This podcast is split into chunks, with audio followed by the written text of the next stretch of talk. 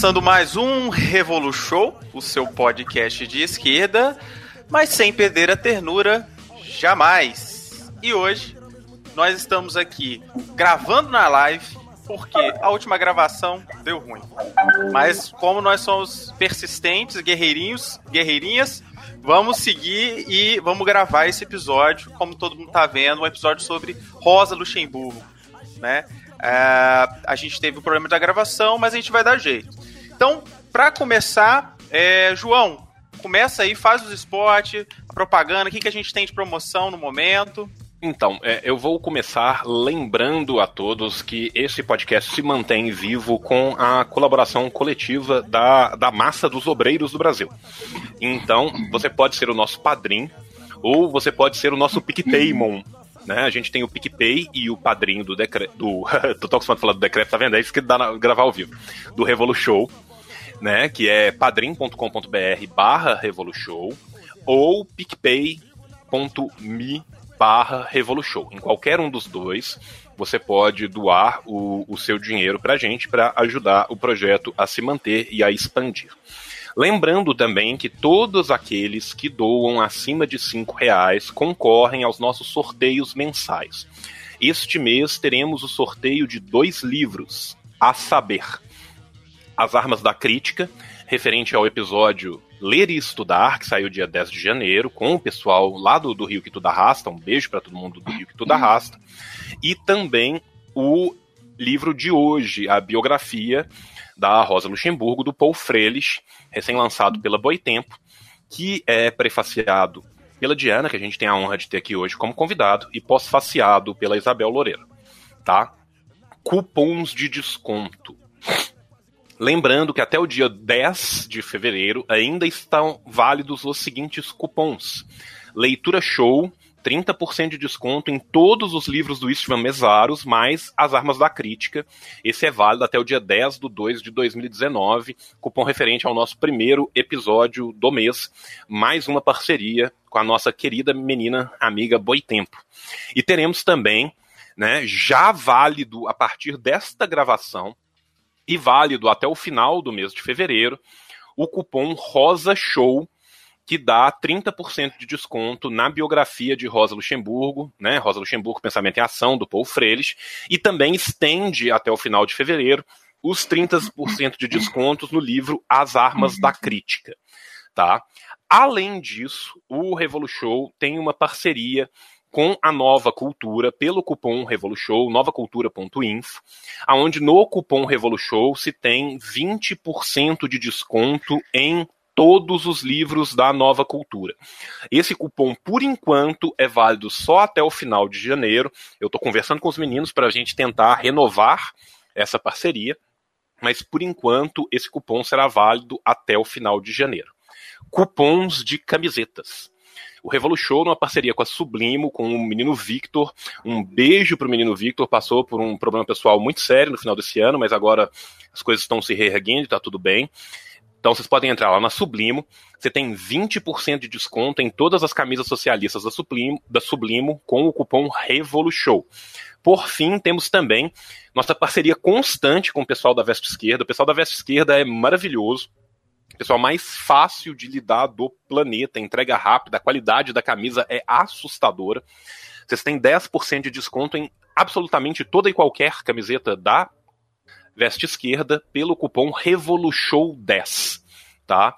Então, estes são todos os anúncios nossos hoje da, da, do Alto Comissariado né, de, de, de, propaganda aqui do Revolution, do qual eu sou muito felizmente o responsável né? E a gente está sempre perscrutando novas parcerias.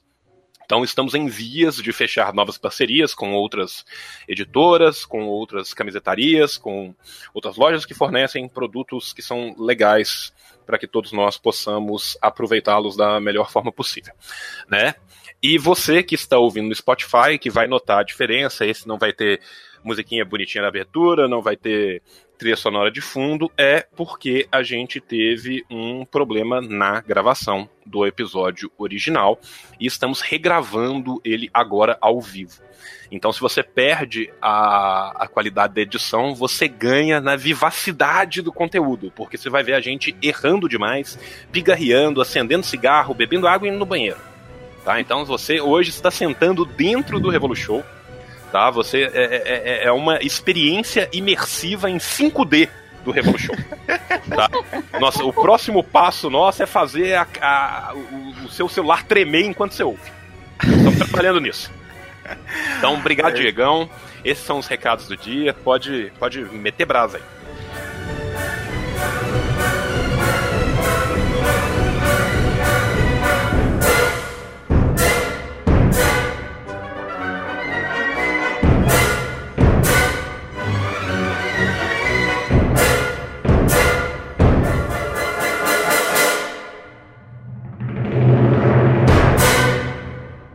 Então, gente, é, hoje vamos lá apresentar as pessoas que vão participar desse cast com a gente maravilhoso. Primeiro, aquela pessoa que acabou de falar, né, João? Diga olá para as pessoas de novo, João. Olá para as pessoas de novo, João.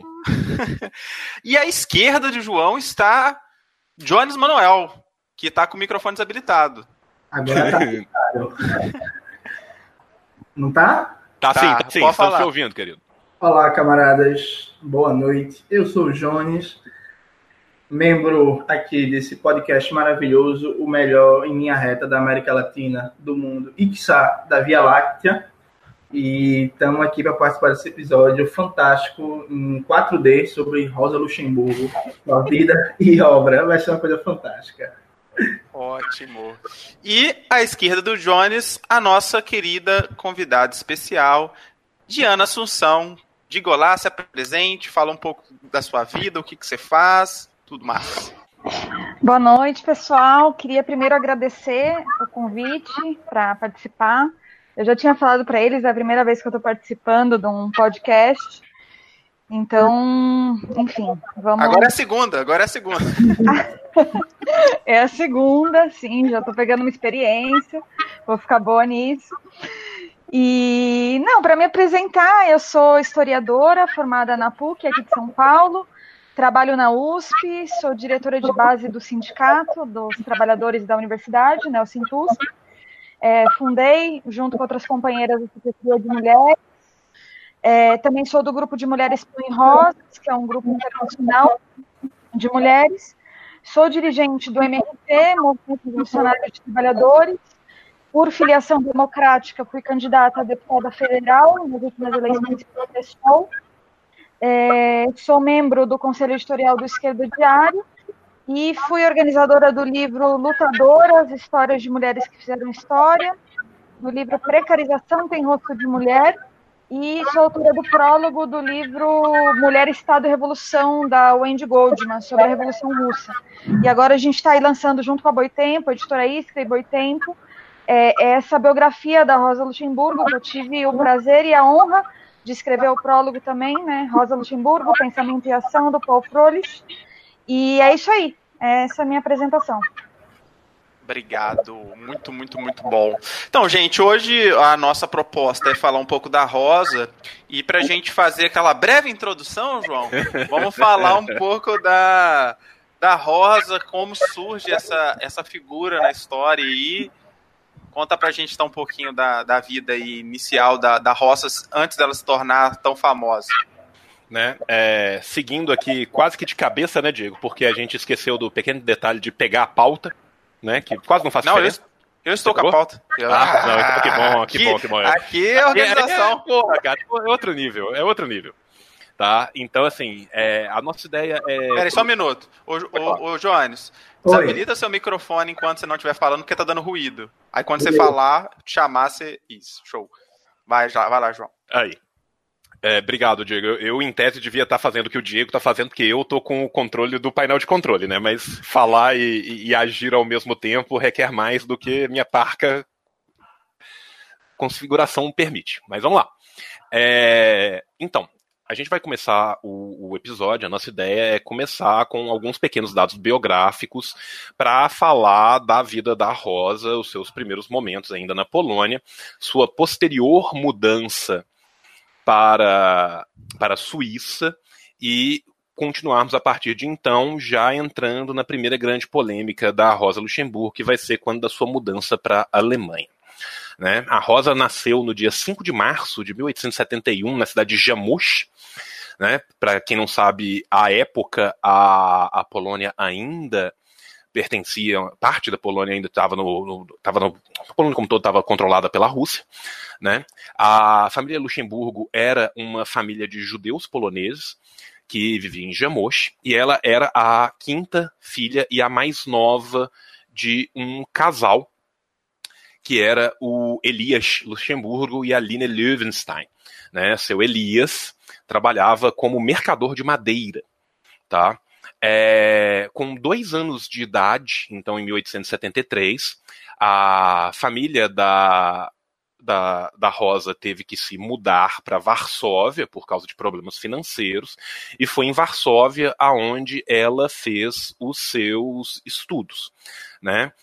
Ela ficou presa à sua cama durante todo um ano enquanto ela tinha cinco anos de idade, porque ela teve um problema no quadril e por alguns motivos bizarros e ocultos da medicina do século XIX, os médicos decidiram que a melhor forma era imobilizar as suas duas pernas em gesso durante o tempo inteiro. Isso fez com que uma das suas pernas crescesse menos que a outra, o que fez com que Rosa é, mancasse por toda a sua vida. Como ela foi criada por pais sendo que, que, que, tinham ascendência alemã, ela falava alemão e polonês em casa e também aprendeu russo nesse ínterim, porque a, era uma parte da Polônia dominada, era a Polônia então dominada pela a Rússia.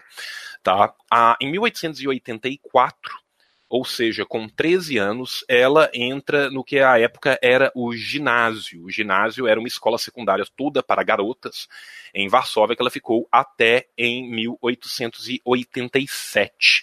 E era uma excepcionalidade eles aceitarem, então, uma criança judia de nascimento. Foi no ginásio onde ela desenvolveu o seu russo, uma vez que não se podia falar o polonês dentro da Rússia dentro da área controlada pela Rússia.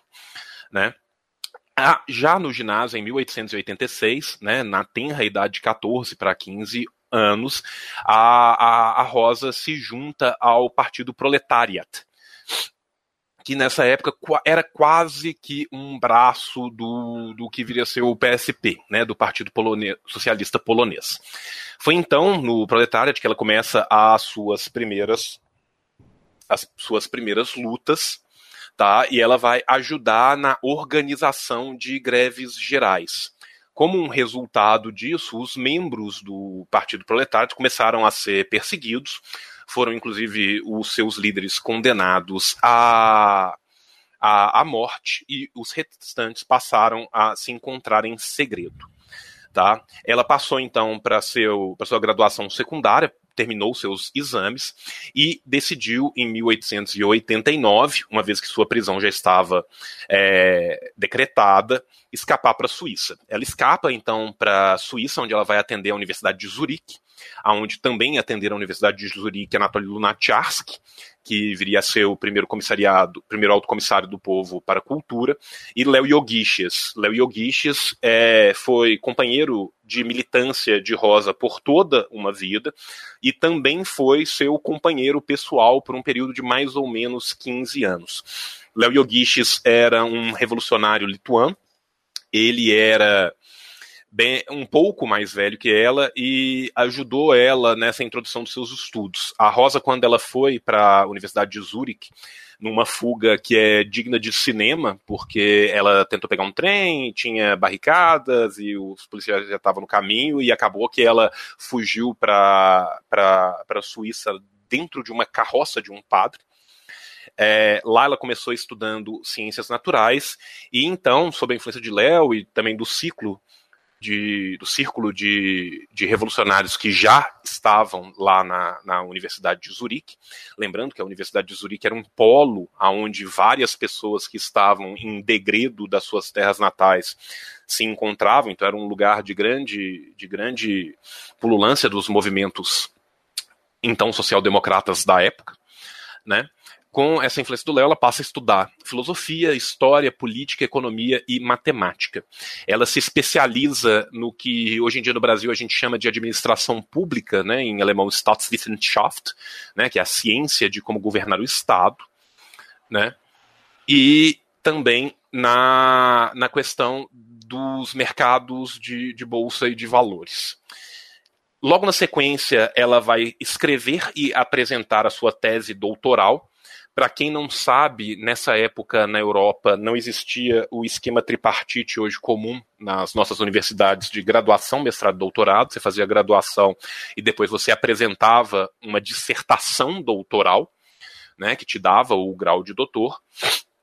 E esse é o primeiro grande livro da Rosa, que quem tiver interesse de estudar a Rosa como um todo, é um livro fundamental, porque neste livro ela já vai começar a delinear algumas das suas concepções que serão extremamente importantes para o futuro das suas concepções, como, por exemplo, suas concepções sobre questão nacional.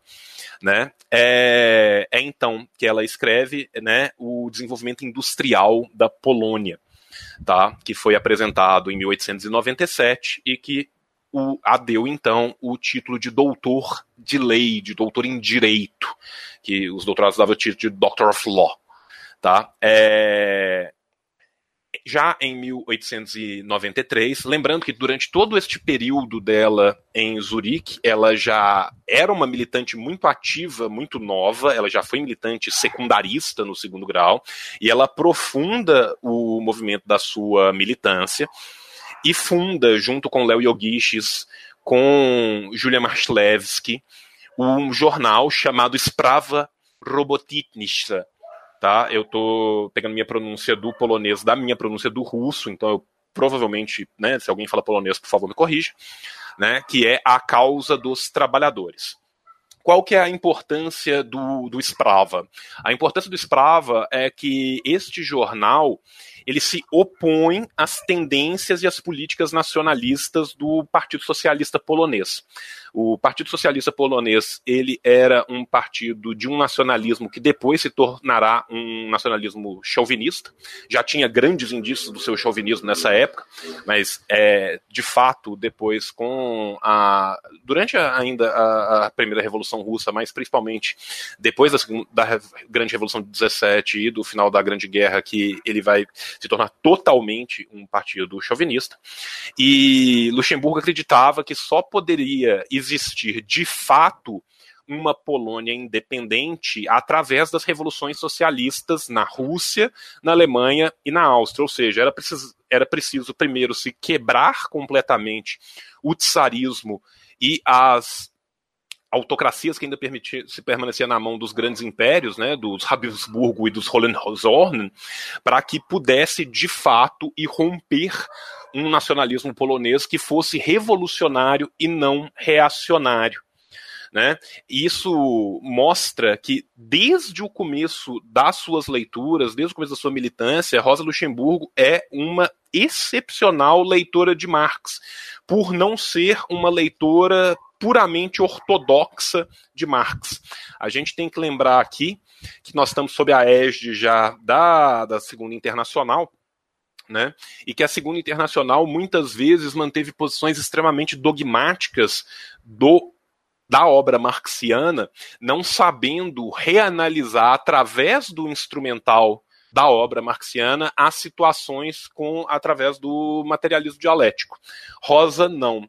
Rosa conseguiu fazer uma leitura da situação polonesa, onde ela percebeu que, contrariamente aos escritos marxianos e de Engels sobre a situação da Polônia ainda na década de 70, uma revolução nacionalista na Polônia, sobre a égide do, das mudanças que ocorreram no seio da burguesia e da burocracia de Estado polonês, seria uma revolução reacionária e, e, e não um irrompimento revolucionário. Por isso que ela, Yogish, Smartlevski, todo o grupo que se funda, esse grupo de exilados que se funda em torno dela, vão fazer essa luta contra essas políticas, se opondo a essas políticas nacionalistas do Partido Socialista Polonês. Né? É, isso levou a uma primeira distensão entre ela e, e Lenin, né? Mas a gente tem que entender essa distensão dela e Lenin nesse começo aqui como uma distensão que ocorre a partir de pontos de vista que são muito diferentes. Lenin está fazendo seus escritos e trabalhando a sua militância, mesmo no exílio, a partir do ponto de vista do nacionalismo grão-russo né? Enquanto Rosa está fazendo seus pontos de vista a partir do nacionalismo da burguesia insurgente polonesa. Então isso leva a, a essa primeira distensão, mas a grande verdade, nós vamos trabalhar isso ao longo de todo o episódio, é que haviam muito mais pontos em comuns do que uma ruptura total, como posteriormente acabou sendo apregoado pelo stalinismo, principalmente a partir de 1931, quando Stalin escreve seu, seu famoso artigo sobre a história do bolchevismo né? É, ela então já tinha ele fundado, né, o, o, o SDKP, né, que era a Social Democracia do Reino da Polônia, e então com junto com o Machleski e com outros poloneses, e então com a, a entrada de Léo Yogishis nesses círculos, né, o SDKP vira SDKPIL, né, que é a social democracia do Reino da Polônia e Lituânia. Tá? Esses são os principais desenvolvimentos numa introdução extremamente breve do que vai acontecer durante o período da Rosa Luxemburgo, de sua formação na Polônia e sua posterior formação, complementação de sua formação é, educacional em Zurique. E posteriormente a isso, ela vai se mudar para Alemanha, aonde ela se muda exatamente para poder militar no Partido Social Democrático Alemão, que era o centro da, das discussões e de todas as querelas da social-democracia europeia. Né? Eu fiz essa breve abertura aqui e vou passar aos meus camaradas a palavra para que eles possam pontuar aonde for necessário. Ótimo, João. Você supra assumiu o último episódio, né? Tô, tô observando isso. É, sim, Diana... sim, sim, cara, porra. Diana ou Jones querem fazer algum comentário? Se querem, tem que desabilitar o microfone quem quiser. É, eu queria fazer uns comentários rápidos sobre essa primeira introdução, que, enfim, é, achei que sintetizou. É, várias coisas da, da, da vida da, da Rosa, né? Acho que, enfim, é importante ressaltar também que ela nasceu justamente no ano da Comuna de Paris, né, 1881. Uhum. E, e acho que é importante para todo mundo compreender a história dela, né, entender que a vida dela teve cruzada pelas grandes lutas da classe operária na Europa. Né, tanto a Revolução Russa de 1905, greves de massas em vários países, né, o surgimento de tendências reformistas na social-democracia alemã, a Primeira Guerra Imperialista, a Revolução Russa de 1917 e a insurreição dos Conselhos Operários na Alemanha. Ou seja, todos os acontecimentos que vão formar parte, né, da, vão compondo, né, essa história pessoal e política, assim. E eu acho que uma coisa que é importante também é essa questão do início da militância dela, né, porque conhecendo mais a história da Rosa, estudando mais a vida dela, me chamou muita atenção. É, ela começou a militar com 15 anos, né, se integrando ao movimento é, socialista clandestino na Polônia, né, e eu fico pensando hoje em dia, né, com o movimento de mulheres é, forte, né, no mundo inteiro, é, onde muitas das mulheres que estão lutando são muito jovens, são meninas, né, também começando a sua vida política é, mais ou menos nessa idade, saber e conhecer né, o fato de que a Rosa praticamente era uma, era estudante secundarista quando começou a sua vida política e dedicar sua vida à, à luta pelo comunismo. Né? Então, acho que é uma grande inspiração assim, frente a toda a situação política que a gente está tá, tá vivendo hoje, assim. É, e, assim, ela, é, já quando ela começa a militar nesse movimento socialista polonês, ele era já muito, fortemente perseguido, né, os dirigentes do primeiro núcleo do, do, do, Partido Proletariado, né, na tradução em português, tinham sido presos e quatro deles foram, inclusive, enforcados em, em 1886, né, num caso bem impactante, assim. É, e depois um deles, um dos fundadores do grupo, foi condenado a 16 anos de trabalho forçado numa prisão na Rússia, né, morreu alguns anos depois. E, enfim, e a, e a Rosa começando a se organizar né, na escola, inclusive, enfim, quando tinha 15 anos, e quando justamente se eh, cumpriram essas quatro sentenças é, à forca, ela já era conhecida como politicamente ativa e ela era vista como bastante disciplinada, né, do ponto de vista da, da, disciplina política que se exigia, né, e por isso, inclusive, não concederam a ela a medalha de ouro de aproveitamento acadêmico que ela era merecedora, né, pelos méritos escolares que ela tinha né, que ela é uma das alunas mais é, é, brilhantes, digamos assim, naquele momento. Inclusive, ela, é, é ela causava, assim, com alguns professores. Na verdade, no, no livro do, do, do conta que, que ela tinha um professor, quando ela foi para estudar ciências políticas, né, na, na área de economia, ela tinha um professor que chamava Julius Wolff, é, se eu não estou enganada, é, e, e, na verdade ela achava ele bastante medíocre, ele era um pedante que fingia que sabia as coisas, e na verdade não entendia nada, e ela foi lá, arregaçou nos estudos, começou a estudar Marx, é, Ricardo, Adam Smith, tudo, é, se preparando para fazer perguntas para ele, depois que ele respondia de forma bem rasa, ela ia lá e é, matava ele na discussão, assim. E depois, na biografia dele, ele assumiu que ela era, de fato, a aluna mais brilhante que ele teve, na verdade. Então, assim, para contar um pouco também da, da, da juventude da, dessa figura tão inspiradora que é, que é a Rosa Luxemburgo. Muito, muito, muito, muito bom. É, tem uma situação importante é, nesse momento da vida da Rosa que quando ela vai é, publicar o Reforma Social, o Revolução. Ô, Johnny, você quer comentar esse momento, falar um pouco desse momento anterior? Pode ser. Vai lá. Então, é, como Diana e João já colocaram muito bem né, elementos biográficos de Rosa, eu quero começar trazendo um, uma abordagem diferente. Falar um pouco das, da fortuna, de como foi a entrada da obra de Rosa Luxemburgo no Brasil. Né? No geral, no século XX, Rosa teve pouca penetração na cultura política brasileira, né? Até os anos 60, até o golpe empresarial militar de 1964, o movimento operário brasileiro tinha basicamente duas grandes forças políticas, que eram os comunistas, hegemonizados pelo PCB, e os trabalhistas, hegemonizados pelo PTB. Não esse PTB de hoje, mas o PTB de Jango, de Brizola e por aí vai.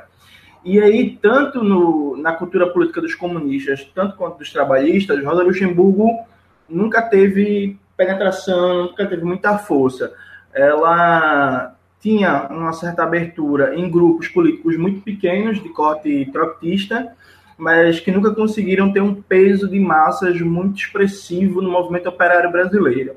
O mais próximo que se chegou foi os intelectuais que formaram a POLOP, o Partido Político Operário, que era o partido do Rui Mauro Marini, da Vânia Bambirra, do Teotônio dos Santos, liam bastante a Rosa Luxemburgo, tinham uma influência luxemburguista, só que mesmo a POLOP sendo uma organização, do ponto de vista da história das ideias do movimento operário brasileiro muito importante, ela também nunca chegou a ser uma organização de massas, uma organização grande, assim, de fato.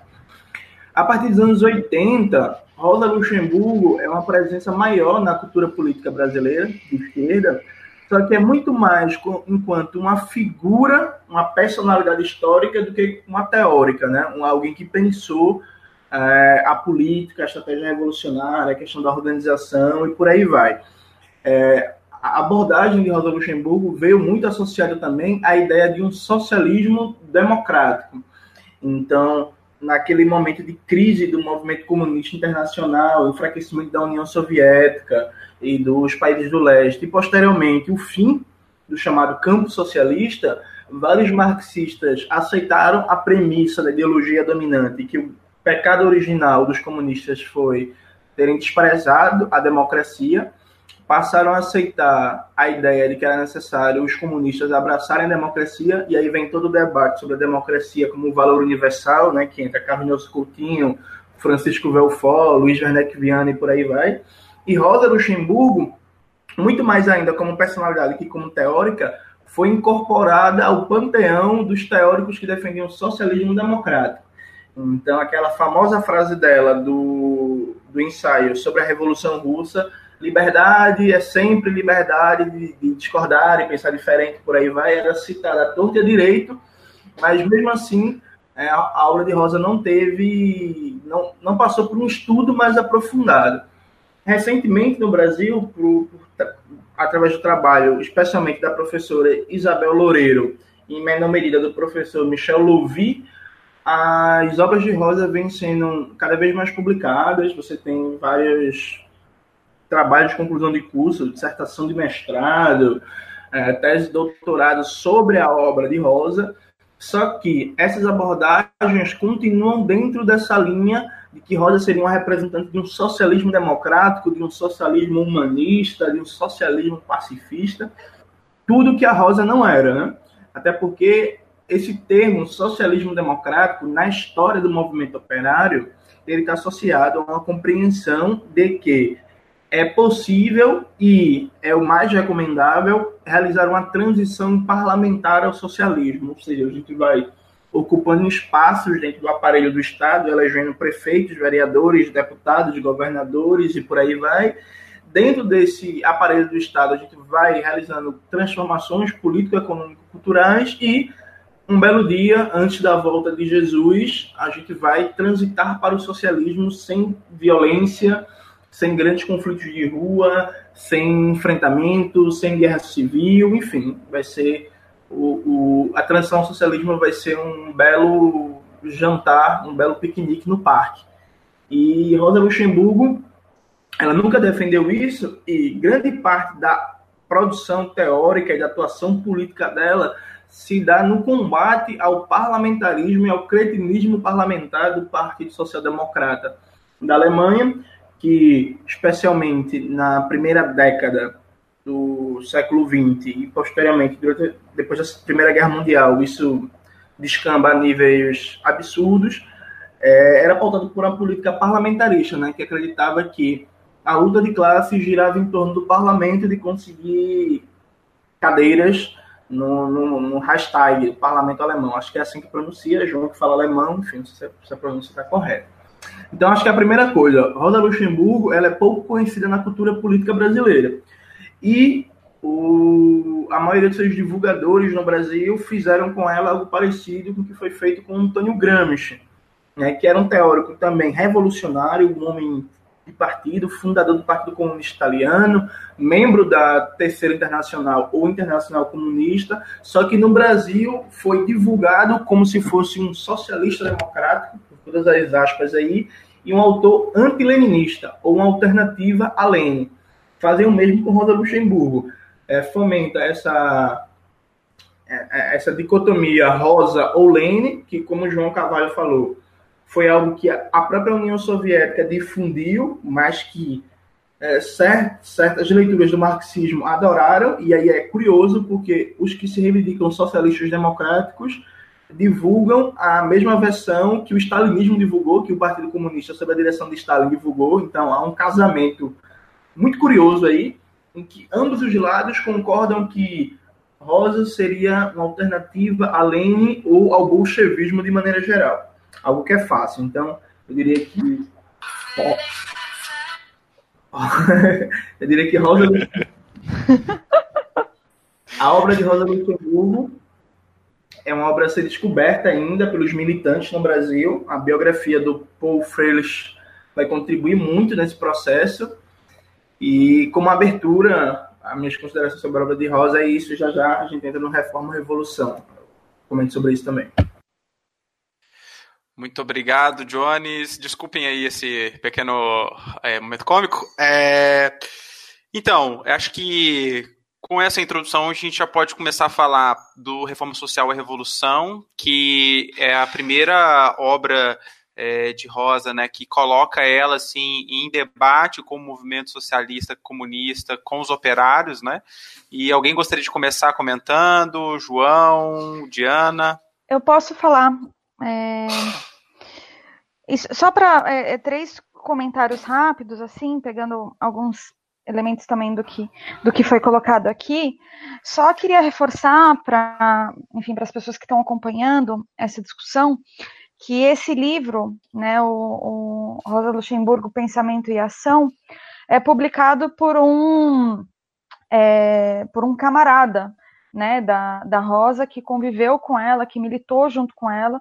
Então, acho que é uma obra muito interessante de estar tá sendo publicada agora no, no Brasil, porque consegue também pegar elementos é, mais cotidianos da, da, da, da, discussão e mostrando bastante da evolução do pensamento político da, da Rosa, assim. E eu acho que nesse, nesse centenário da, da, da morte da, da Rosa, é, é, é interessante a gente ver o quanto que a figura da Rosa é uma figura que é bastante reivindicada, porque é uma figura que transcende muitos pequenos círculos, assim, né, hoje em dia.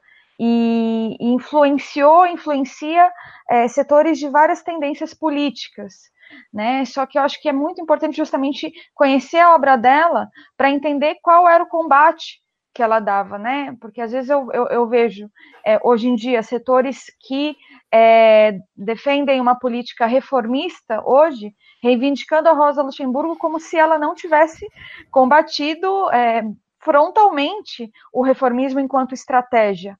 Né, frente a, a, ao sistema capitalista.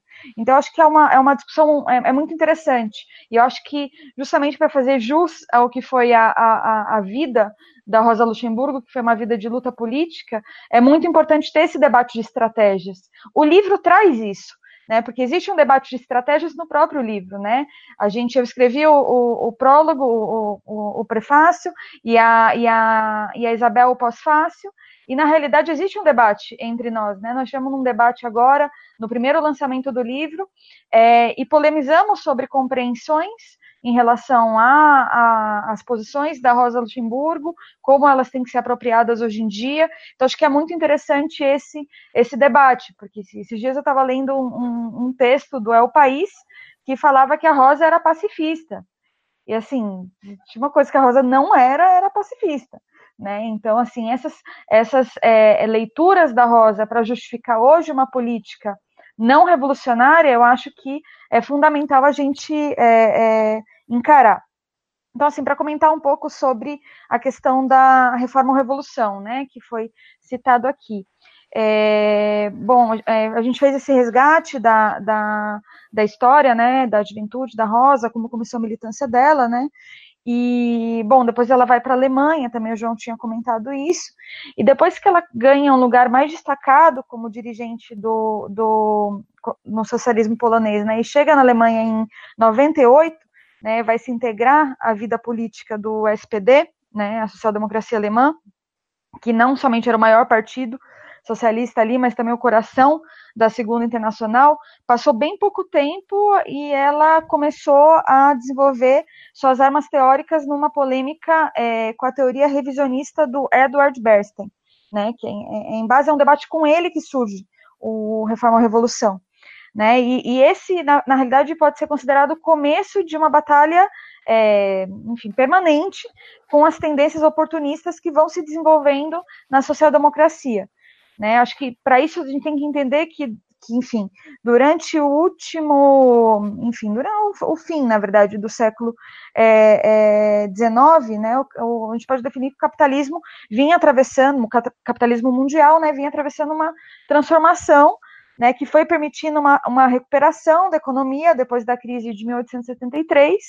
Né, então, diante do crescimento dos monopólios, exportação de capitais, uma ofensiva dos países mais ricos para controlar as colônias e os mercados mundiais, o capitalismo vai começando a ingressar na sua fase imperialista, né, uma época que o Lenin definia como uma época de guerras, crises e revoluções. Né. Então, é nesse contexto né, que o Partido Social Democrata Alemão o SPD ele vai ter um crescimento grande, né? Ele vai se multiplicando é, e ganhando muito peso nos sindicatos e no parlamento. né? Enfim, em 1890 o partido ele tem 1 milhão 400 mil votos, né? E, e, conquista 35 deputados. Depois, em 1905, ele chega é, a alcançar 400 mil filiados. E em 1912 ele se transforma na principal força parlamentar com 110 deputados né, e já contando com associações operárias, agrupações culturais de mulheres. Então, esse é, desenvolvimento, né, no marco de uma situação também sem grandes é, mudanças econômicas, nem grandes acontecimentos da luta de classes, né, desde a derrota da Comuna de Paris, é, vai levar é, uma grande parte da direção da social-democracia a, se, adaptar bastante ao que pode ser definido como rotina da tática, né, atuação parlamentar e sindical né, o que vai abrir espaço para emergir no seio da, da social-democracia uma tendência oportunista, que é encabeçada pelos líderes sindicais, integrantes do, do, do bloco parlamentar e também intelectuais. Então, é, essas tendências oportunistas elas vão ter a sua expressão teórica anteriormente na obra do, do Bernstein, né, que ele vai efetuar uma revisão é, praticamente completa do, do marxismo. Né? Ele dizia que o capitalismo tinha conseguido superar as crises gerais que o Marx tinha analisado como premissa de mudança revolucionária. Né? Ou seja, que a luta pelo socialismo já não passava pela revolução nem pela luta de classes, mas sim ela ia avançar de forma pacífica e gradual com a ampliação de uma democracia parlamentar. Né? Ou seja, a influência da social-democracia nos sindicatos, nas cooperativas operárias, etc. Né? Então, o movimento pela conquista de reformas se transformou num movimento em si mesmo, que foi é, o que ficou famosa uma frase dele que era o objetivo final, qualquer que seja, não significa nada, o movimento é tudo. Né? Então, no, no, no, seio da, da social-democracia vai se produzir um enorme debate, né, conhecido como debate Bernstein, né, em que muitos intelectuais vão é, é, intervir, mas quem fez uma, uma refutação mais sistemática a essas ideias foi a Rosa, Nessa obra, Reforma Revolução, né, primeiro foi publicado como vários artigos, depois foi compilado sob esse título, né?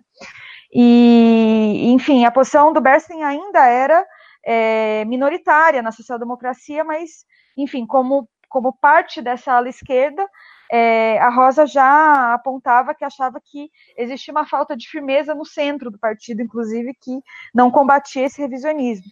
Né? Então, ela foi batendo nas principais definições dele, demonstrando que o capitalismo não tinha superado sua tendência à crise, né? E, ou seja, portanto, as premissas objetivas, né, do socialismo seguiam é, sendo válidas, né? E ela, enfim, sustentava que o Partido Revolucionário dava importância à, à luta parlamentar e sindical, mas que é, isso discrepava por completo com o revisionismo é, sobre como atuar nesses espaços, né? Ou seja, revolucionários, como a Rosa dizia, essas lutas parciais, essas atuações no parlamento e nos sindicatos, tinham o objetivo de preparar a, a, classe trabalhadora para uma luta revolucionária e fortalecer a consciência dos trabalhadores sobre a impossibilidade de ter qualquer tipo de mudança social profunda sem lutar pelo poder político. Né? Então, enfim, para os reformistas, essas lutas supostamente vão reduzindo de forma gradual a própria exploração capitalista, né? E, enfim, tiram o caráter capitalista da sociedade capitalista. Enfim, é uma coisa que não, não faria sentido, mas que era defendida.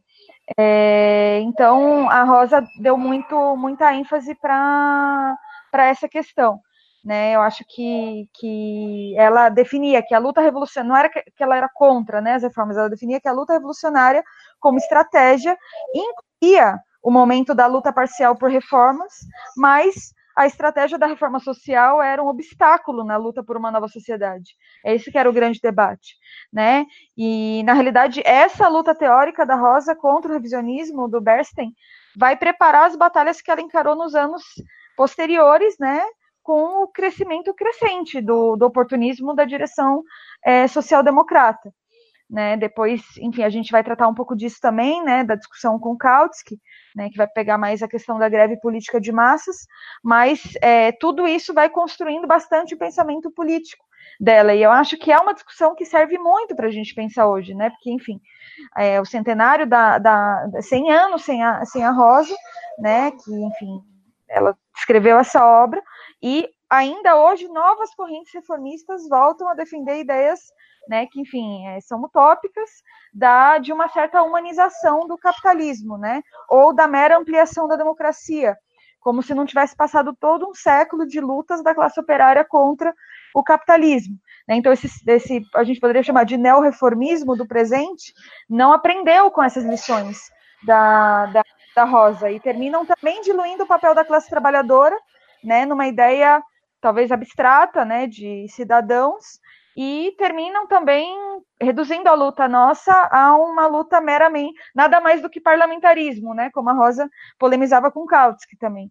Então, eu acho que é, um, é uma discussão fundamental para hoje, em meio a um governo Bolsonaro que é fruto de um golpe institucional que nos arrancou Marielle, entendeu? Que continua ameaçando os setores da esquerda, com enfim tudo que está acontecendo agora, é muito importante é, é, um debate firme sobre é, a estratégia revolucionária frente ao governo Bolsonaro. Muito obrigado, Diana. Antes, João, eu queria registrar aqui a minha indignação, que é que o Kautsky e o Bernstein, é, essa trupe aí do revisionismo, da trairagem, eles não só pela trairagem política, mas da, do próprio processo teórico também, até porque Kautsky teve contato com, com Engels diretamente, né? E, por exemplo, a obra é, Crítica ao Programa de Gotha, que foi, na verdade, quando Marx está é, é, analisando lá os primórdios do partido, quando funde né, o partido lassaliano com o partido que até então era deles, né? E eles escolhem uma, muitos escritos do Marx e isso está errado. Eu queria deixar aqui esse, essa indignação aqui. É com você, João. Tá, tá correta a indignação. Então, é, voltando um, um, pouco, né, só para pontuar uma coisa que a Edina falou que eu acho que é extremamente importante, né, o, o Partido Social Democrata Alemão né, nosso querido Social-Demokratische Partei Deutschlands, né, ele, desde as leis antissocialistas, ele entra nesse marasmo da, da tática e seriam ainda boa parte da velha guarda que participou da luta né, contra as leis antissocialistas que viriam no futuro a colaborar com, com Rosa na ala esquerda do SPD. Né, principalmente apesar das várias dissidências que eles tiveram durante boa parte de, de suas vidas, dissidências políticas, né, o Franz Mehring vai, no, no final de sua vida, colaborar bastante com a ala esquerda e, e, e, com a Rosa Luxemburgo. Né. Voltando um pouquinho mais também, né? A, a Rosa, quando ela vai para a Alemanha, ela não vai direto para a Alemanha, né? ela se casa em 1897 com o filho de, de um antigo amigo, com Gustav Lübeck, para conseguir a cidadania alemã. Se divorcia dele cinco anos depois. Ela volta brevemente a Paris, aonde ela sequer passa um ano. Lá em Paris também ela tenta organizar né, algumas revistas, algumas publicações e finalmente ela se move permanentemente para Berlim.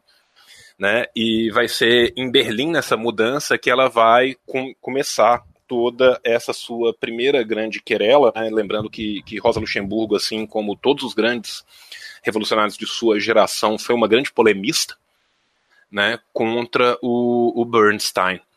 Né? Sobre o, o livro do, do Bernstein, né? o, o Diego falou aqui do, da, da, da, da proximidade do Kautsky com Engels, né? É, é, importante a gente lembrar que, que Bernstein também era amigo de Engels e foi executor testamentário de Marx. Né?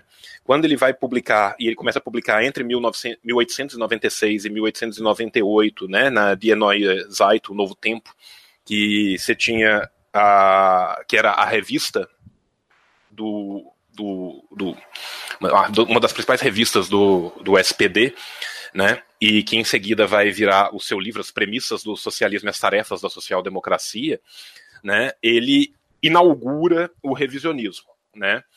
O Bernstein, a partir de uma leitura muito superficial de alguns dados conjunturais, começa a defender que o capitalismo tinha se adaptado de uma forma tal que não existiriam mais crise nenhuma no futuro, que a sua evolução seria contínua e pacífica, e então a função do Partido Social Democrata Alemão era abandonar a revolução e investir na luta parlamentar por reformas, porque isso faria o proletariado chegar ao poder pelos meios eleitorais e pacíficos, né? E é exatamente contra o revisionismo de Bernstein que a Rosa vai começar a escrever seu, uma série de artigos também, né, em 1898 1899, no Leipziger Volkszeitung, no, que é a, a Gazeta do Povo de Leipzig, né, que depois vai virar a brochura que é a Reforma Social Revolução. A, a Reforma Social Revolução, ela é um texto delicioso de ler, é um texto curto, é um texto que tem diversas edições em português. No final do episódio a gente vai fazer nossa grande recomendação bibliográfica. Mas para quem já quiser todos esses textos originais de Rosa são facilmente encontrados, né, muitas vezes em edições de português de Portugal, porque é o pessoal da editorial Avante quem normalmente fornece a maioria dos textos, na marxist.org. Recomendo que todos vocês leem.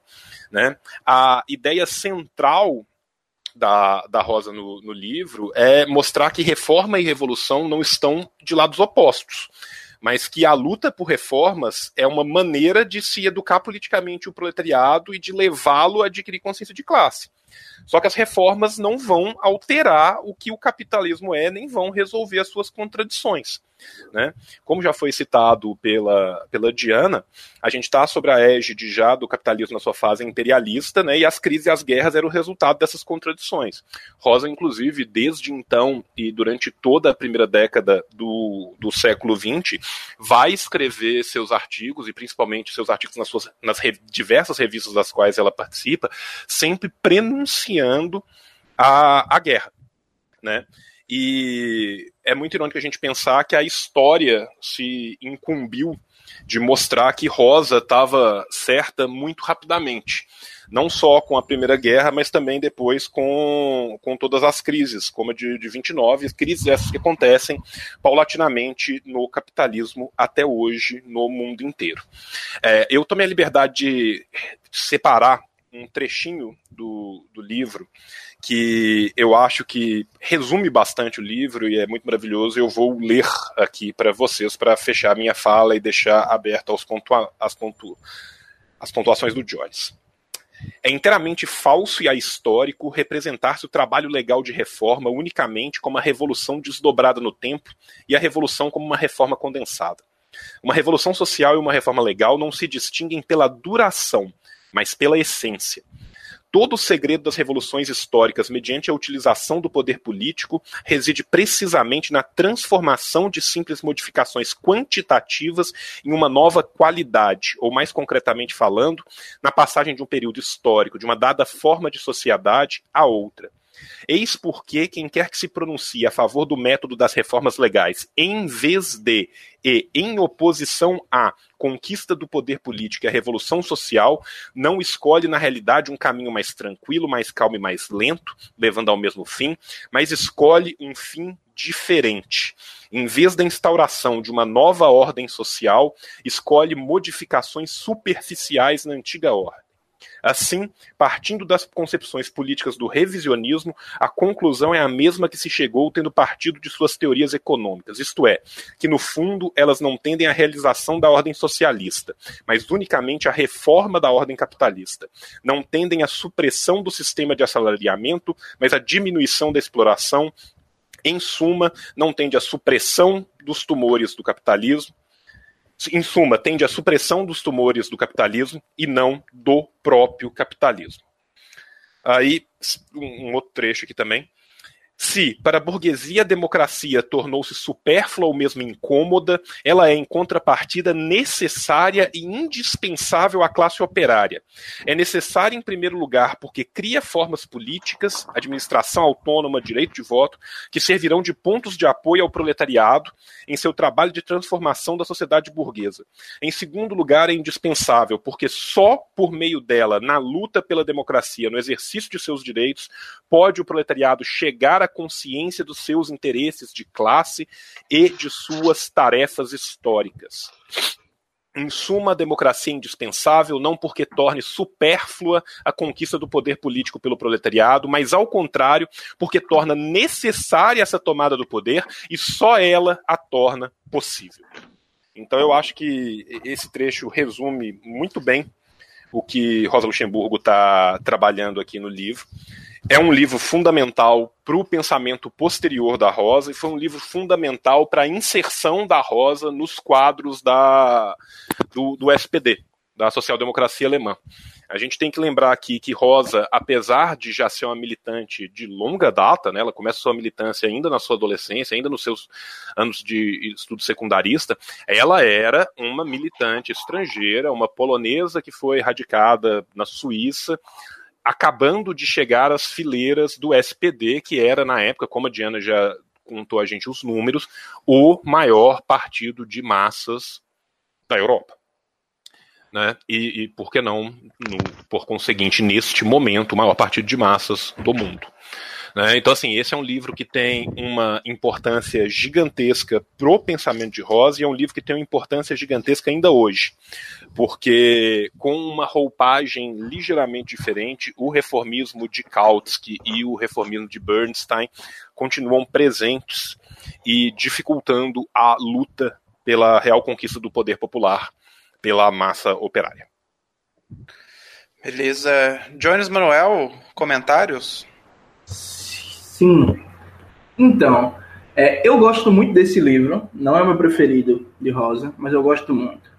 Ah, trazer um pouco a bola para os dias atuais. Repare bem, hoje em dia, na esquerda, o, o termo revisionismo ele deixou de ser utilizado. É muito raro você ver, especialmente intelectuais acadêmicos marxistas, utilizarem. Parece que o termo revisionismo ele passou a caracterizar pessoas dogmáticas que não aceitam um debate plural de ideias e aí consideram aqueles que se desviam da ortodoxia como revisionistas. Na verdade, a caracterização que Rosa faz sobre revisionismo e que é muito parecida com a que Lane faz, diga-se de passagem, ela é plenamente útil para os dias atuais. O que é revisionismo? Revisionismo é uma tendência teórico-política que tenta, sem renegar abertamente o marxismo, combater todas as suas bases fundamentais para fazer do movimento operário um apêndice da ordem burguesa. Ou seja, como já foi muito bem falado pela Diana e pelo João, mas só reforçando, o Bernstein ele não diz que o marxismo não serve, que o marxismo não presta, que o marxismo está morto. O Bernstein ele diz que as obras de Marx precisam ser atualizadas, seu pensamento precisa ser atualizado, porque o capitalismo mudou. E, de fato, o capitalismo tinha mudado para a época que Marx morreu, 1883, para o começo do século XX, o capitalismo tinha transitado para sua fase imperialista, tinham surgido os monopólios, os trustes, a política colonial ganhou uma importância cada vez maior na reprodução do capital, mudou o papel do Estado na organização da acumulação capitalista, o militarismo ganha um papel cada vez maior na organização do poder político e, de, e, do, e da geração de mais-valia e por aí vai. Então, tipo, nesse ponto, o Bernstein estava correto, o capitalismo mudou. Só que nessa tentativa de supostamente é, atualizar o marxismo frente às mudanças do real, ele aproveita disso para combater todas as teses fundamentais do, do marxismo. E, e por que isso é muito importante? Essa postura de Bernstein é muito atual até os dias de hoje.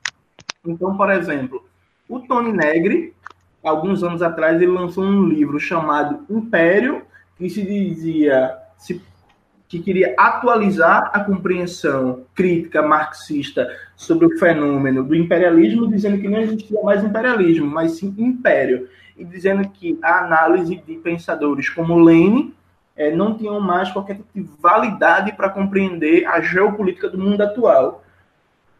A análise do Negri é um claro exemplo de revisionismo no sentido de Rosa Luxemburgo, porque é uma análise que, se propondo a atualizar o marxismo, nega os, os, as teses fundamentais do marxismo revolucionário, né, que é o único marxismo realmente verdadeiro, porque o marxismo ele não é uma disciplina acadêmica, ele não é uma corrente teórica acadêmica semelhante ao weberianismo ou a, ao funcionalismo, não. O marxismo é um programa teórico-político de crítica da sociedade burguesa e de emancipação da classe trabalhadora. Então, eu, o Slavoj Zizek, por exemplo, recentemente, há uns 3, 4 anos atrás, ele descobriu que a teoria do valor do trabalho de Marx não serve mais. Estamos numa era do trabalho imaterial e precisamos atualizar Marx, até porque aquele típico proletariado industrial não existe mais. Aí, a China, aí na Índia, semana passada, 200 milhões de trabalhadores entram em greve, né? que era um típico proletário, inclusive industrial. Então, assim, é muito comum esse tipo de procedimento de Edward Bernstein. E para piorar, nos anos 90 no Brasil, o Carlos Nelson Coutinho ele tentou fazer uma leitura positiva do conceito de revisionismo, dizendo que é, o revisionismo significa atualizar constantemente o marxismo para acompanhar a dinâmica do real, já que o real está em constante desenvolvimento e transformação.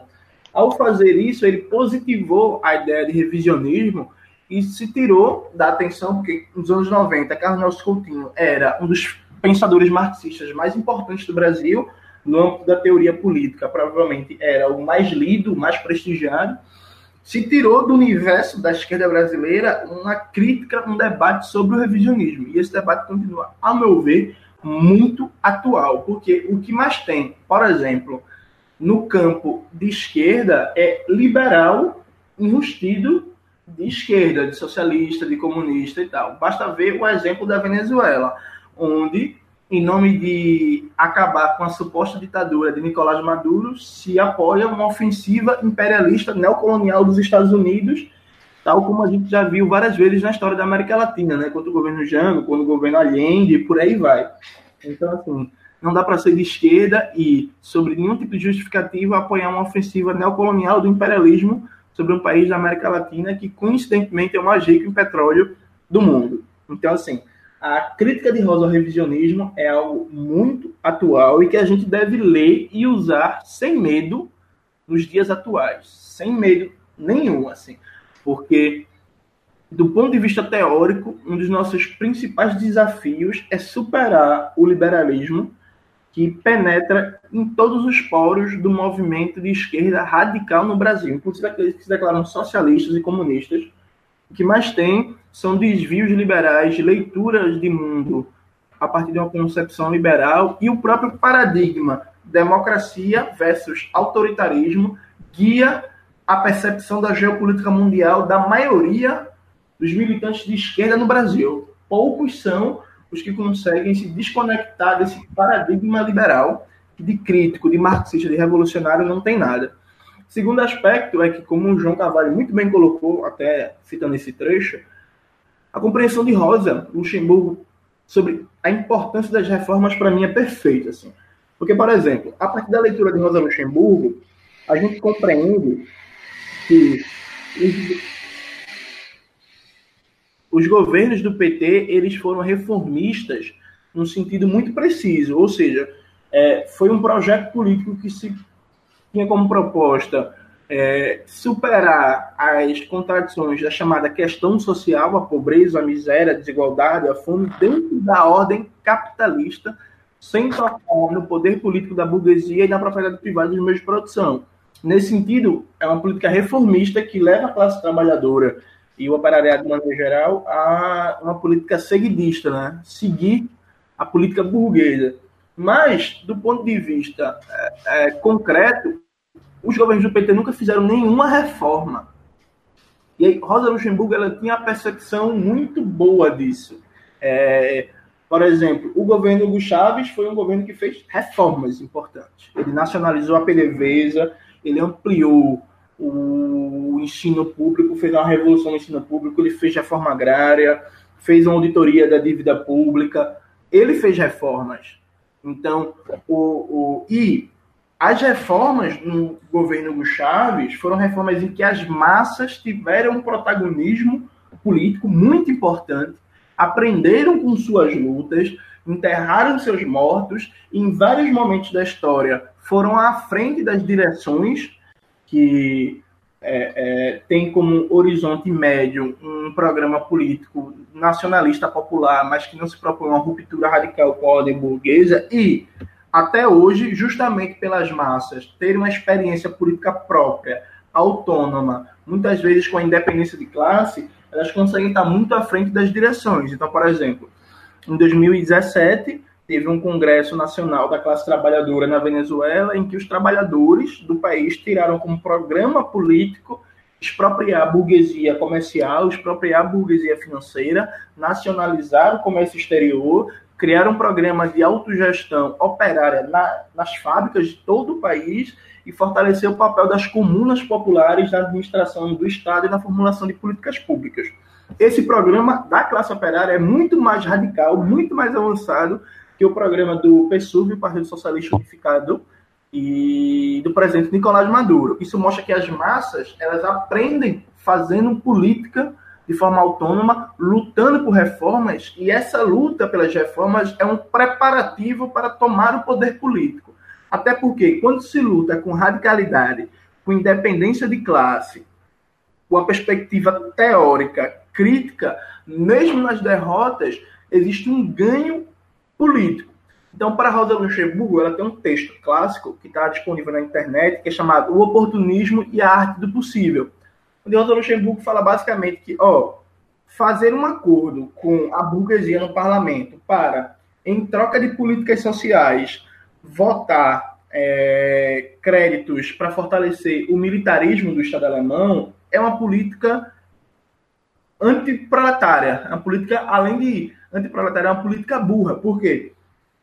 Qualquer ganho em termos de políticas de direitos sociais que a classe trabalhadora consegue lutando nas ruas, nos sindicatos, fazendo greve, mobilização, mesmo que ela não consiga todos os objetivos, essa luta ela ensina, ela é pedagógica. A classe trabalhadora vai compreendendo com mais é, nitidez que o Estado é burguês, que ele representa uma classe, que o direito não é igual para todos, que o direito também é uma forma jurídica burguesa. Ela vai compreendendo que a polícia não serve fundamentalmente para garantir a segurança de todos, mas para garantir a ordem burguesa e assim vai. Mas quando se troca a luta de massas, a luta por independência política, por fazer acordão no parlamento, por fazer negociatas, ceder em princípios em troca de pequenos ganhos, não só isso faz com que a conquista seja mais frágil e seja muito tranquilo para a burguesia em outro momento derrubá-la, como isso deseduca a classe trabalhadora e vai chegar a ser um momento que quando a burguesia partir para a ofensiva, vai ser muito tranquilo para ela tirar os poucos direitos que foram conquistados nessa política de acordão, porque a classe trabalhadora está desarmada, deseducada do ponto de vista teórico, político e organizativo. Essa reflexão de Rosa Luxemburgo sintetiza o que foi a experiência do PT no Brasil nos últimos anos. Compreende? Se deixa de fazer a luta de massas, deixa de fazer, deixa de lutar pela reforma agrária, pela autoria da dívida pública, pelo ensino público gratuito, universal e de qualidade, é, fazer uma reforma tributária que tribute lucros e dividendos e grandes fortunas e por aí vai, se faz acordão, acordão, acordão, acordão, de repente a burguesia parte para ofensiva, resolve derrubar o governo Dilma, cadê a classe trabalhadora na rua? Não estava na rua. Não estava porque passou-se 13 anos em que a classe trabalhadora não só nunca foi convocada para nenhuma grande luta, como o PT, a partir dos seus aparelhos, desarmou a classe trabalhadora, burocratizou as entidades e foi cada vez mais aderindo a teorias liberais, teorias desenvolvimentistas ou neodesenvolvimentistas para justificar seu governo de pacto de classes. Então, assim, é, concluindo que eu já estou falando muito, eu sou apaixonado por Rosa Luxemburgo porque cada livro, cada texto dela que você lê, você percebe um, um, uma deixa, um insight para compreender elementos atuais da conjuntura política.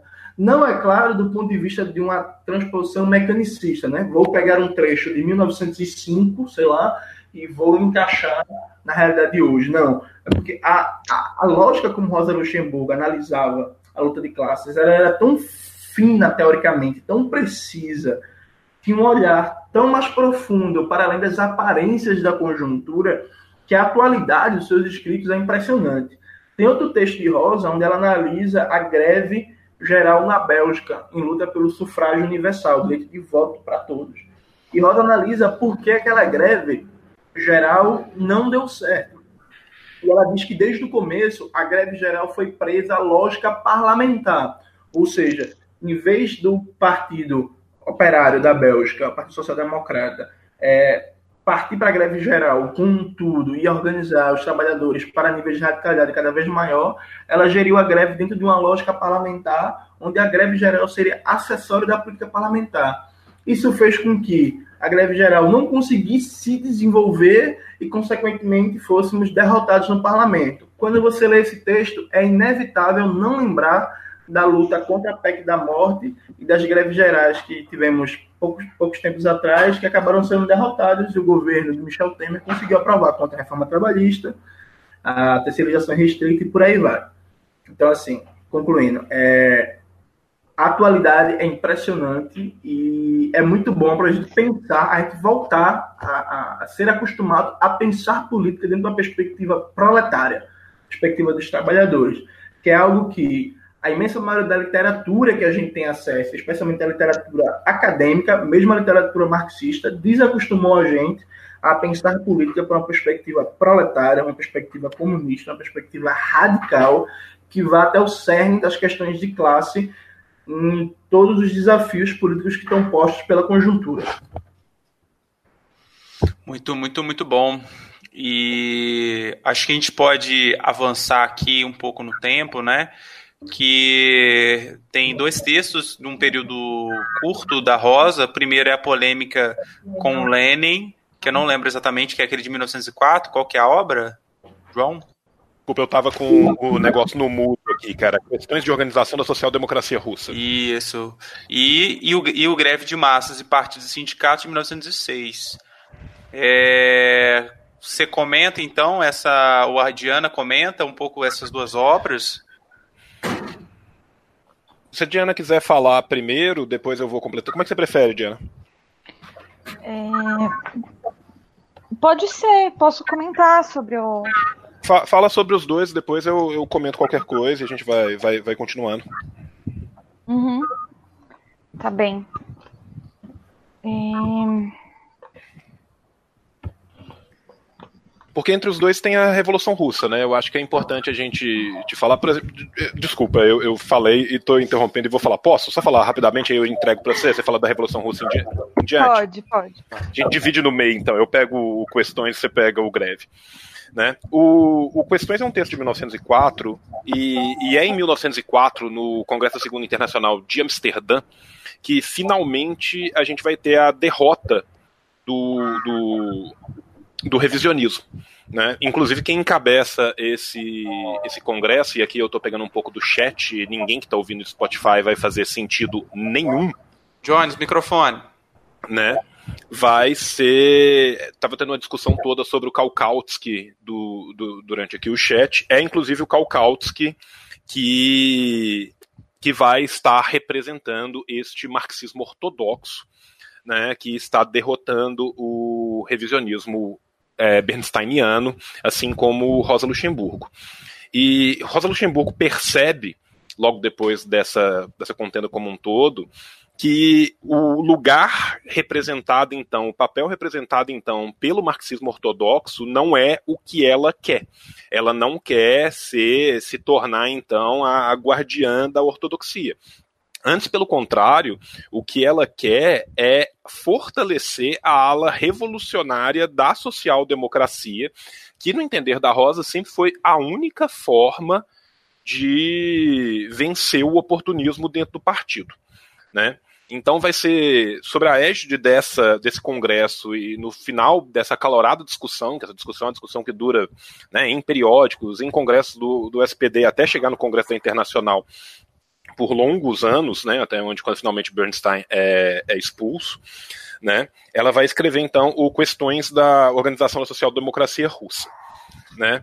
É, esse artigo, que é um artigo super pequeno, ele vai começar uma política, uma polêmica enorme com o Lenin, né, que, que vai continuar até pouco antes da guerra, né, e que continua depois finaliza-se depois esse grande arco histórico de escritos com um dos seus textos mais famosos, que é o texto de 1918, né, que é o A Revolução Russa, que é lançado póstumamente e que é um texto pelo qual a Rosa vai ser crucificada, principalmente pelas pessoas que, um, nunca leram esse texto na vida, dois, nunca entenderam o texto se de fato o leram.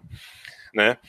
No questões da, da organização da social-democracia russa, a, a, a, Rosa vai se opor à concepção leninista de partido vanguarda, né, entendido então como né, uma organização centralizada, feita por revolucionários profissionais, e ela defende então a ideia de um partido de massas.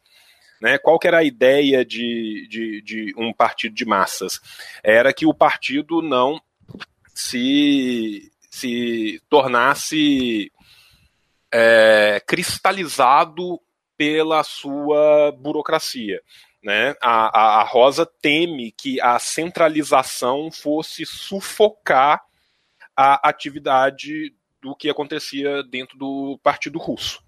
Né?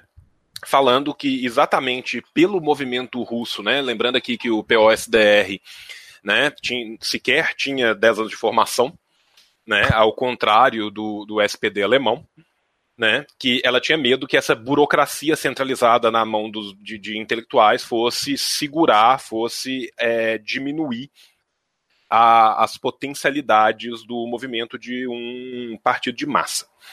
Né?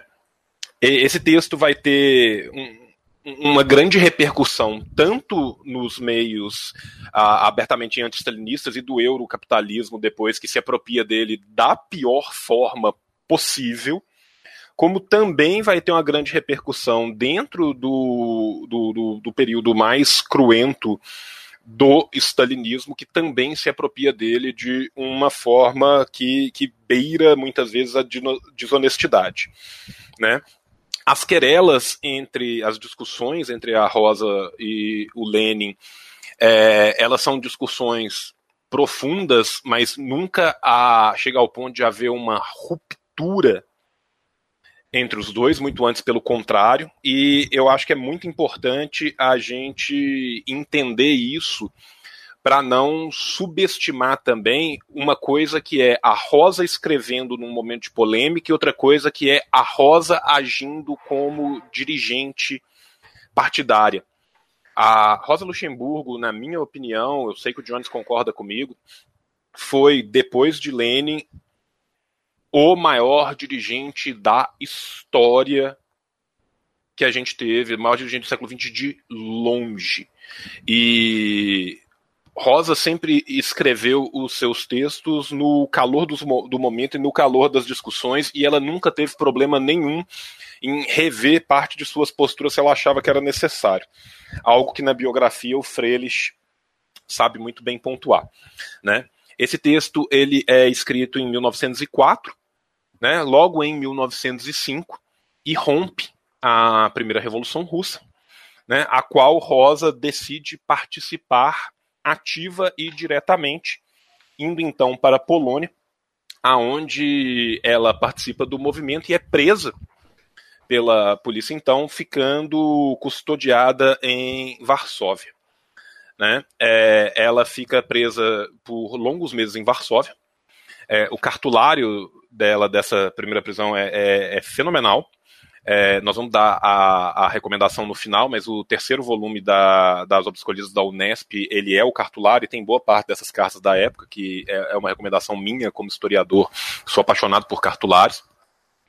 Né? E vai ser, depois, ao observar na, na Revolução Russa os movimentos de greves de massas, né, da, da, da, dessa greve de massas espontânea que vai se vai passar as questões econômicas para adentrar nas questões políticas, que Rosa vai escrever seu texto de 1906, que é o Greve de Massas, Partidos e Sindicatos, que é basicamente um resumo do que acontece na Revolução Russa para o público alemão, texto qual é extremamente importante para nós militantes, e texto que, por sinal, também é extremamente desconhecido e pouco trabalhado pela academia, exatamente por se tratar de um texto de greve de massas, partidos e sindicatos. É, eu fiz uma introdução bastante breve para permitir que a Diana possa pontuar melhor os pontos que eu deixei para trás, e eu vou passar a palavra à camarada Diana. O microfone está no mudo, Diana. Tinha esquecido. É... Não, acho que tá. É... Foi um bom, um, uma, uma boa síntese. Eu vou passar já um pouco mais, até pelo tempo, porque tem várias coisas ainda, é, para a discussão do greve de massas, partidos e sindicatos, que é uma discussão muito importante também da. Enfim, é um momento muito importante das discussões, assim, mas só para fazer um pequeno, um pequeno comentário sobre tudo que o João resgatou aí.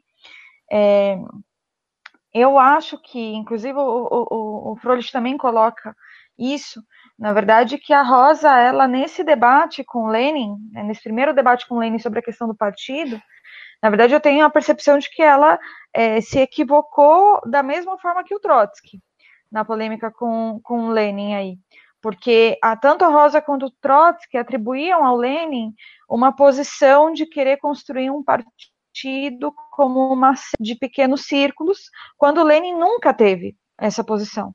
Quando era o contrário, Lenin queria preparar um partido de vanguarda para chegar às massas, né, para organizar as massas trabalhadoras para poder fazer a revolução. Então, ao longo dos anos, né, o Trotsky ele vai confluindo com Lenin nesse ponto, na verdade, se convencendo profundamente da, da, da, da posição do Lenin em relação ao, ao Partido Bolchevique. É um debate que a Rosa segue, na verdade, ficam é, sensibilidades distintas nesse tema entre os dois durante muito tempo, depois, inclusive, quando depois que a Rosa funda a Liga Espartacus, né, que a gente vai tratar um pouco depois, né, e a, a, decisão de fundar o Partido Comunista Alemão é tema de divergência entre os dois também. O Lenin achou que demorou para fundar o partido e que, na verdade, isso teve consequências bem importantes para o momento da, é, da insurreição na, na Alemanha, em 19, porque havia um partido pouco coeso, pouco preparado. Então, esse é um debate que segue assim, é, entre os dois, assim, mas para entrar já no greve de massas, né? Esse esse folheto, né, nesse folheto chamado Greve de Massas, Partidos e Sindicatos, foi escrito em 1906, ela ela vai apontar a definição de que a Revolução Russa, né, de 1905, demonstra é, uma necessidade de uma revisão é, de uma antiga posição marxista sobre a greve de massas, e aí ela já está polemizando diretamente com a ala é, reformista da, da social-democracia. Né? É importante também dizer que esse livro ele é mais ou menos uma é, síntese da Revolução Russa de 1905 para o público alemão, né, para os trabalhadores alemães e para a própria é, social-democracia. Então, a partir daí, ela vai desenvolver uma, uma batalha meio que permanente contra é, uma direção sindical burocrática que era um fator bem conservador no cenário político alemão naquele momento. Assim. Então, por exemplo, ela vai declarar nesse texto o seguinte: ela fala o seguinte: os sindicatos representam unicamente os interesses setoriais e só uma etapa do desenvolvimento do movimento operário. A social-democracia representa a classe operária e a, e a causa de sua liberação como totalidade. Ou seja, já está atacando uma ideia de que o sindicalismo ele não vai responder aos anseios da classe trabalhadora enquanto classe, né, e que era necessário é, é, não, não, não, não ficar numa, numa, numa orientação sindicalista. Então, é, esse um, um, um, processo crescente que ocorria naquele momento, né, de burocratização nos sindicatos, também vai se situar num nível mais organizativo. Né? Nesse mesmo ano também teve um congresso partidário, né, que começa a se dar mais autonomia para essa burocracia, né? E esse debate todo da greve de massas ele vai se atualizar mais ou menos em 1910, né, quando tem fortes mobilizações que exigem uma reforma eleitoral na Prússia. Né? E a Rosa ela vai entrar nessa discussão também para demonstrar né, uma perspectiva de radicalização do processo, nesse momento já em debate diretamente com Kautsky. Então, assim, ela aponta nesse, nesse, nessa obra, ela fala o seguinte: apesar de uma greve política de massa geral, em um primeiro momento levaram à debilitação ou deterioração de alguns sindicatos, depois de algum tempo, não só renascerão as velhas organizações, como a grande ação removerá novas camadas do proletariado. Né? O Kautsky vai refutando essa posição dela e ela vai avançando nessa discussão, que vai levar, inclusive, a um debate, né, nesse momento com Kautsky, é, entre duas estratégias, né? Estratégia de desgaste ou uma estratégia de aniquilamento. Ou seja, a greve de massas ela é vista como é, uma ação defensiva, é, meramente sindical ou por demandas específicas, ou ela é vista como parte do processo insurrecional, como parte da estratégia é, é revolucionária. Né? E aí entra esse debate sobre a questão, que inclusive muitos pegam esse tema para passar uma ideia de que a Rosa é, teria uma posição é, espontaneista, né?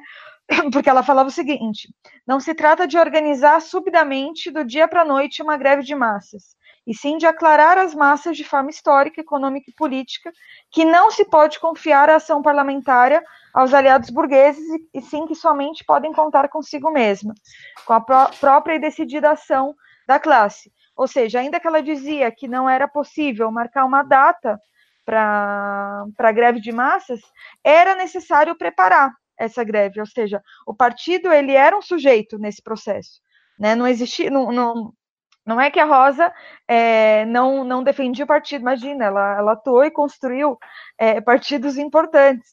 E ela considerava, sim, que o, que o partido tinha um papel muito importante, que ela sempre batia era a preocupação da burocratização. Alguns autores colocam isso como se a Rosa defendesse uma coisa mais democrática do que o Lenin e o Trotsky defendiam, mas isso não é verdade.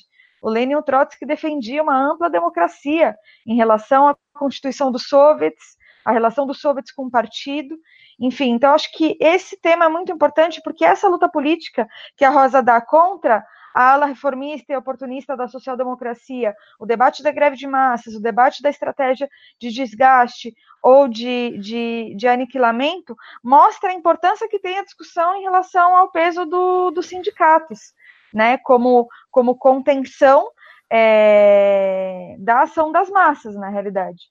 Né, ou seja, os sindicatos atuando diretamente como o, o, o, a burocracia sindical atuando diretamente como forma de contenção.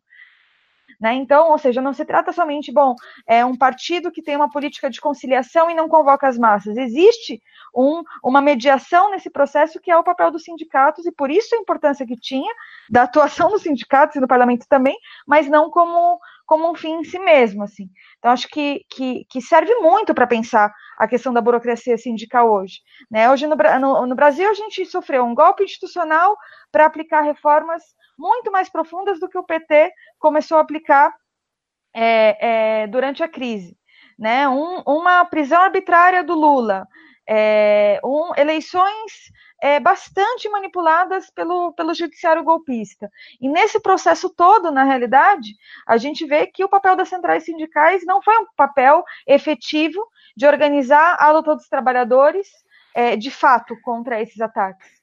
Né? A gente viu a classe trabalhadora brasileira se levantar né, em, em abril de 2017, é, enfrentando a reforma da Previdência, e depois as próprias centrais sindicais, incluindo a CUT e a CTB, que são dirigidas pelo PT e pelo PCdoB, entregando a segunda grande greve, que seria organizada em junho, né, o que abriu espaço, inclusive, para a aprovação de uma reforma trabalhista brutal que, enfim, acaba com a vida é, é, dos trabalhadores. Então esse debate ele está colocado e vai estar tá mais colocado ainda frente a esse a esse governo Bolsonaro, né?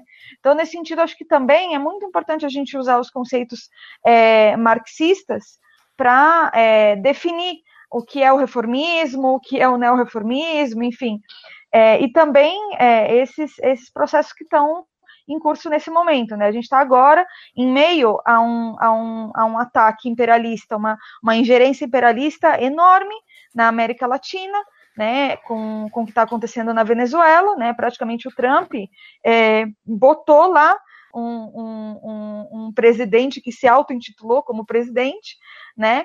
É, agora, ao mesmo tempo, é, não dá para defender o governo do Maduro, na realidade, que veio se constituindo como um, um governo bonapartista é, bastante reacionário de ataques é, à população, né? E o que mostra também que, na realidade, ainda que existam diferenças entre o próprio chavismo e o que é o Maduro hoje, também, na realidade, é, é, o governo do Chaves já se caracterizava como um, um, o que o Trotsky chamaria de bonapartismo sui generis, né?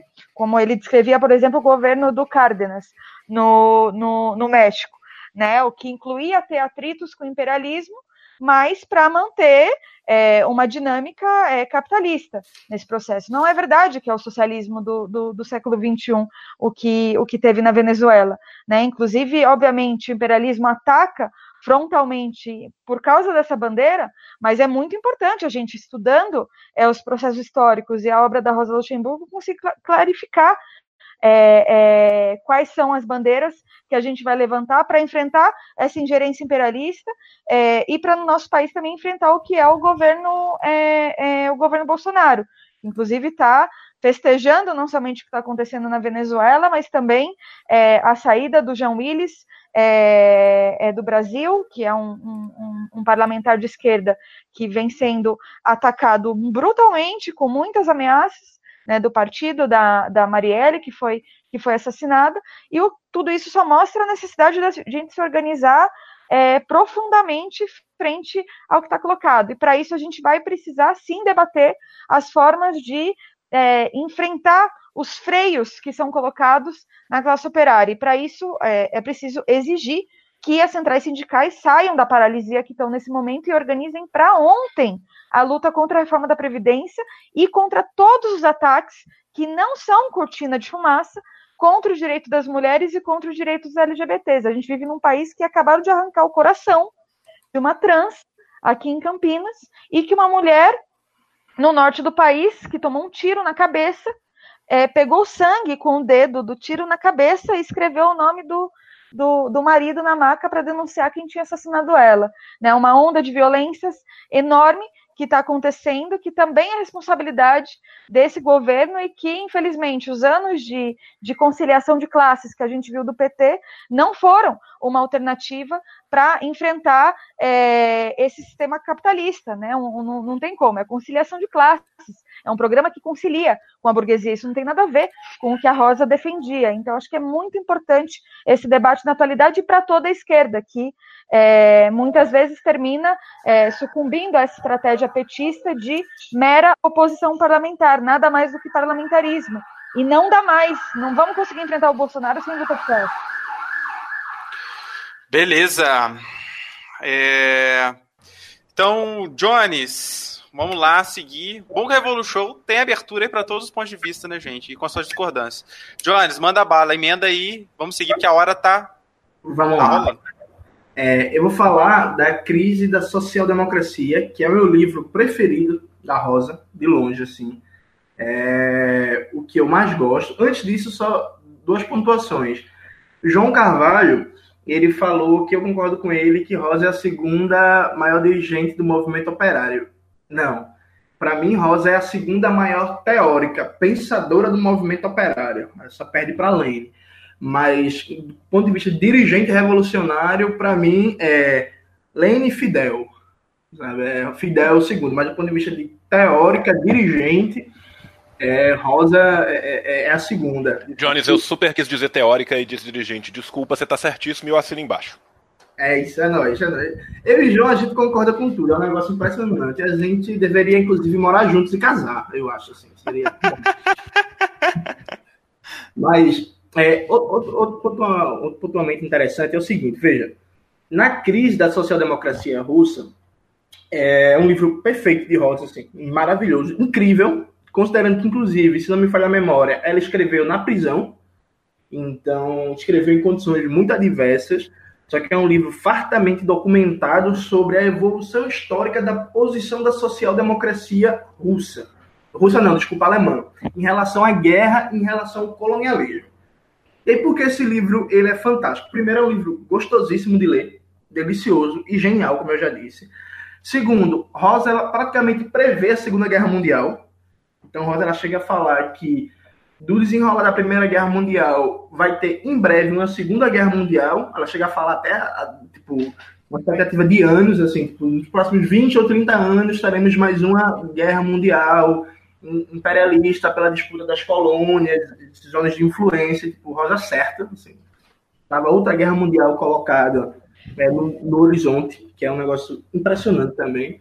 E Rosa também sublinha um aspecto muito importante, que é, normalmente, a ruptura entre social-democratas e comunistas é mostrado como uma ruptura é, essencialmente só centrada na polêmica.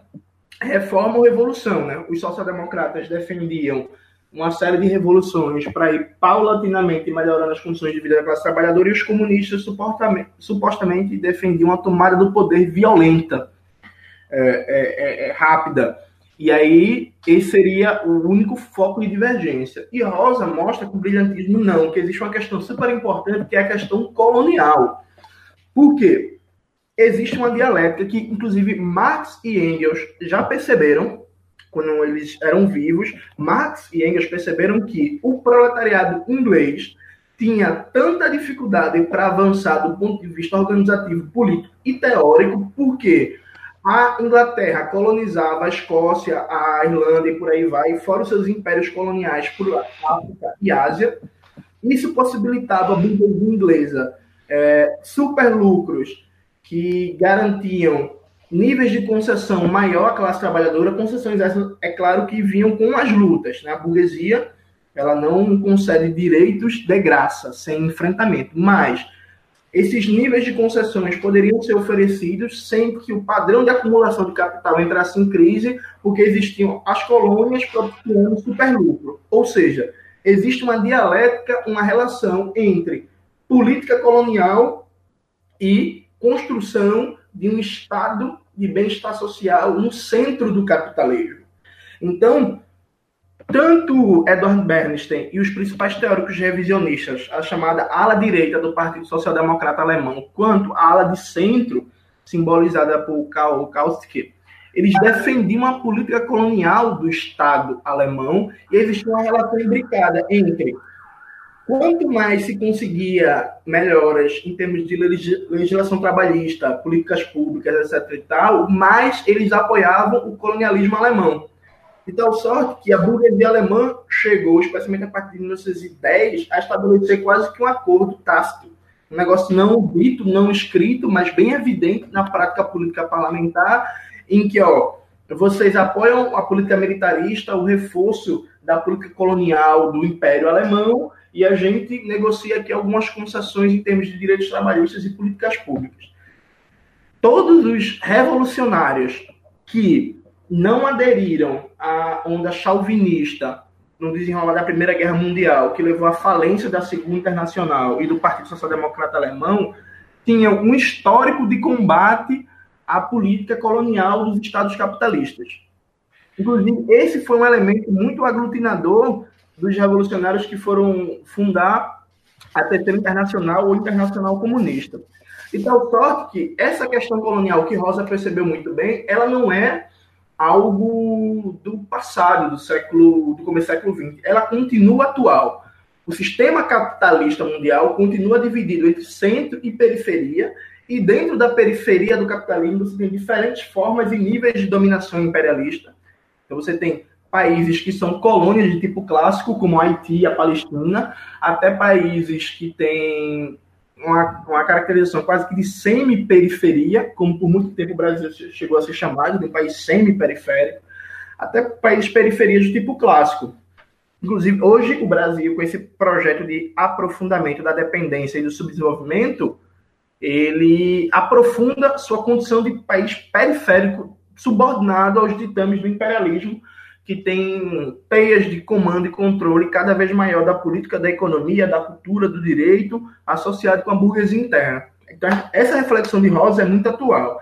Inclusive, eu acho que ela é muito boa para pensar a questão da Venezuela.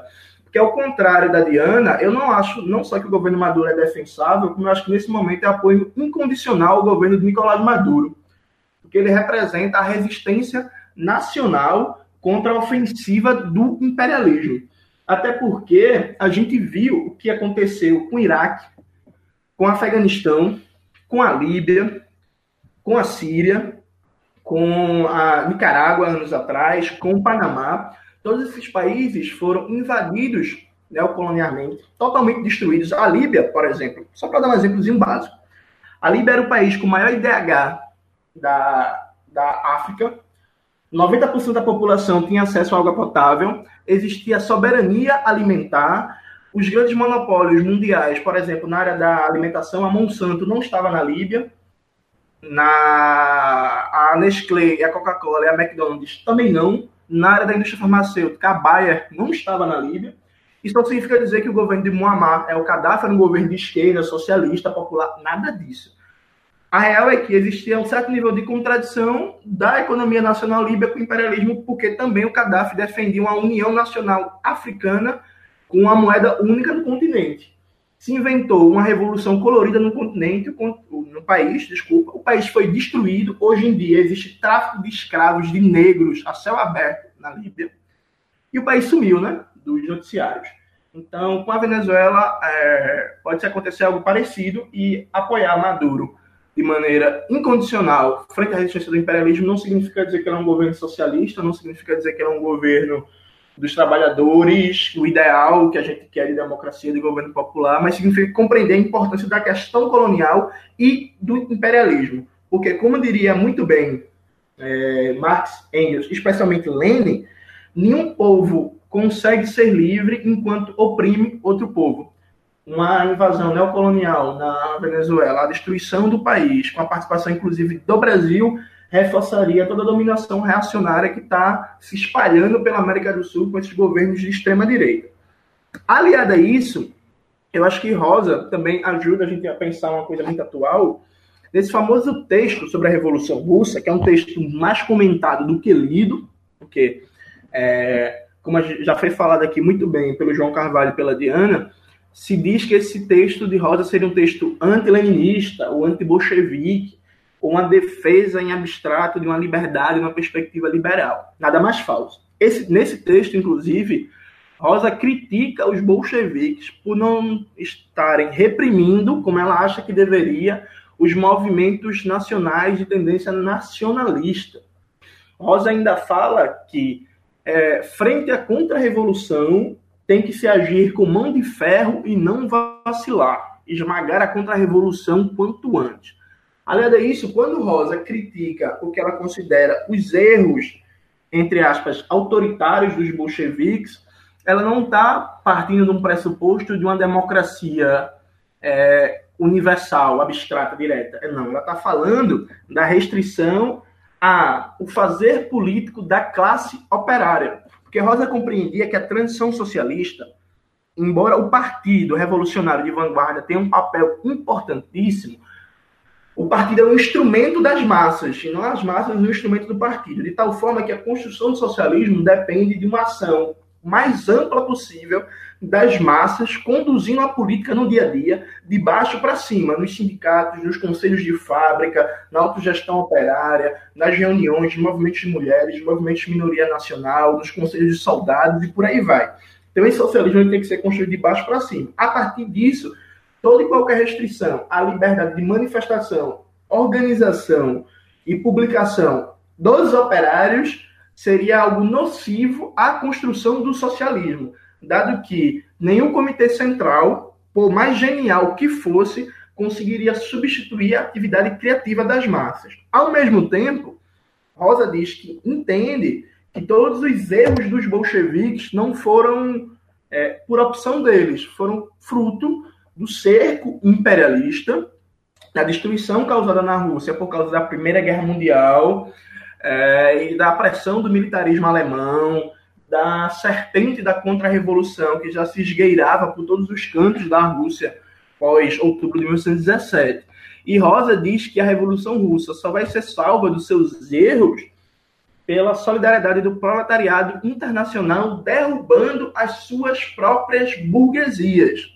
De tal sorte que qualquer processo de rebelião popular ou de revolução, se fica insulado, fica cercado pelo imperialismo, ele tende a produzir fenômenos de burocratização e de certo nível de restrição da democracia popular, da democracia socialista.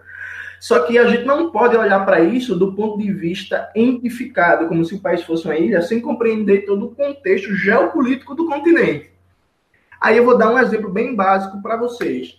É, é um tema, inclusive, muito pouco comentado, porque a nossa cultura política da esquerda, no geral, ela está costas para a América Latina, né? No processo da Revolução Bolivariana, na Venezuela, foram criados mais de duas mil comunas populares.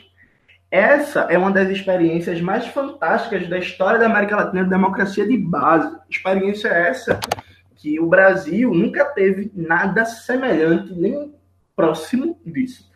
Essas experiências das comunas populares se desenvolveram muito, só que a partir de 2014, com a crise econômica, com a baixa do preço do petróleo, com a intensificação das sanções econômicas do, do bloqueio do imperialismo estadunidense, é, os conceitos populares, as comunas populares acabaram sofrendo certo nível de regressão, certo nível de, de, de dificuldade na participação da gestão do Estado.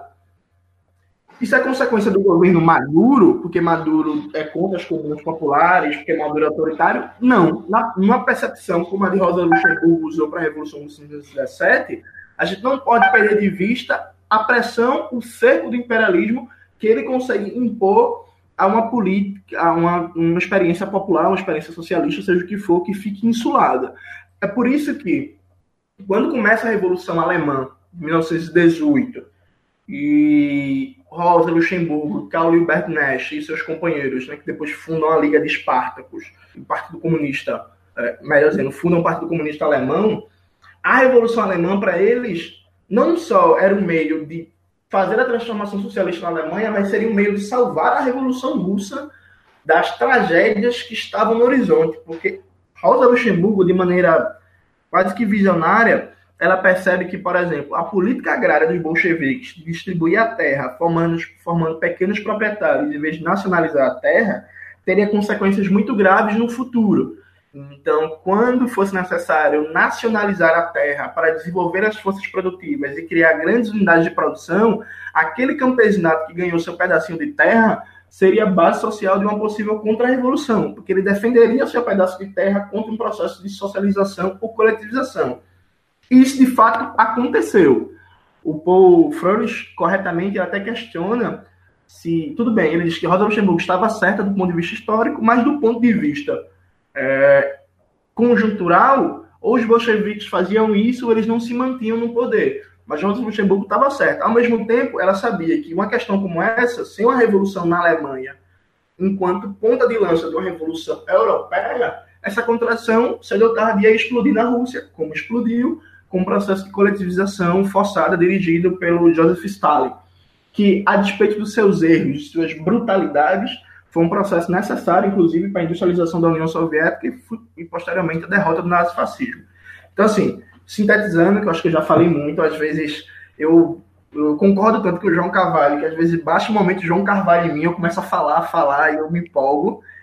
É, eu acho que esses textos de Rosa além de serem documentos históricos fundamentais para a gente entender esse período histórico da Revolução Russa, do movimento operário, da Revolução Alemã, o que é a Liga de Espartacus, é um texto também maravilhoso, incrível, capacidade de síntese e precisão na conjuntura política. Eles servem muito também para a gente pensar a, as questões atuais.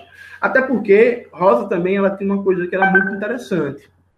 Num, na crise da social-democracia, quando, quando Rosa vai falar da política colonial na Turquia, ela faz uma caracterização do que é o Estado colonial na Turquia, colonizado pelo imperialismo alemão, e o esquema imperialismo alemão e dominação interna da, da elite turca, da burguesia interna turca, que é um negócio assim, incrível, a caracterização, fantástica.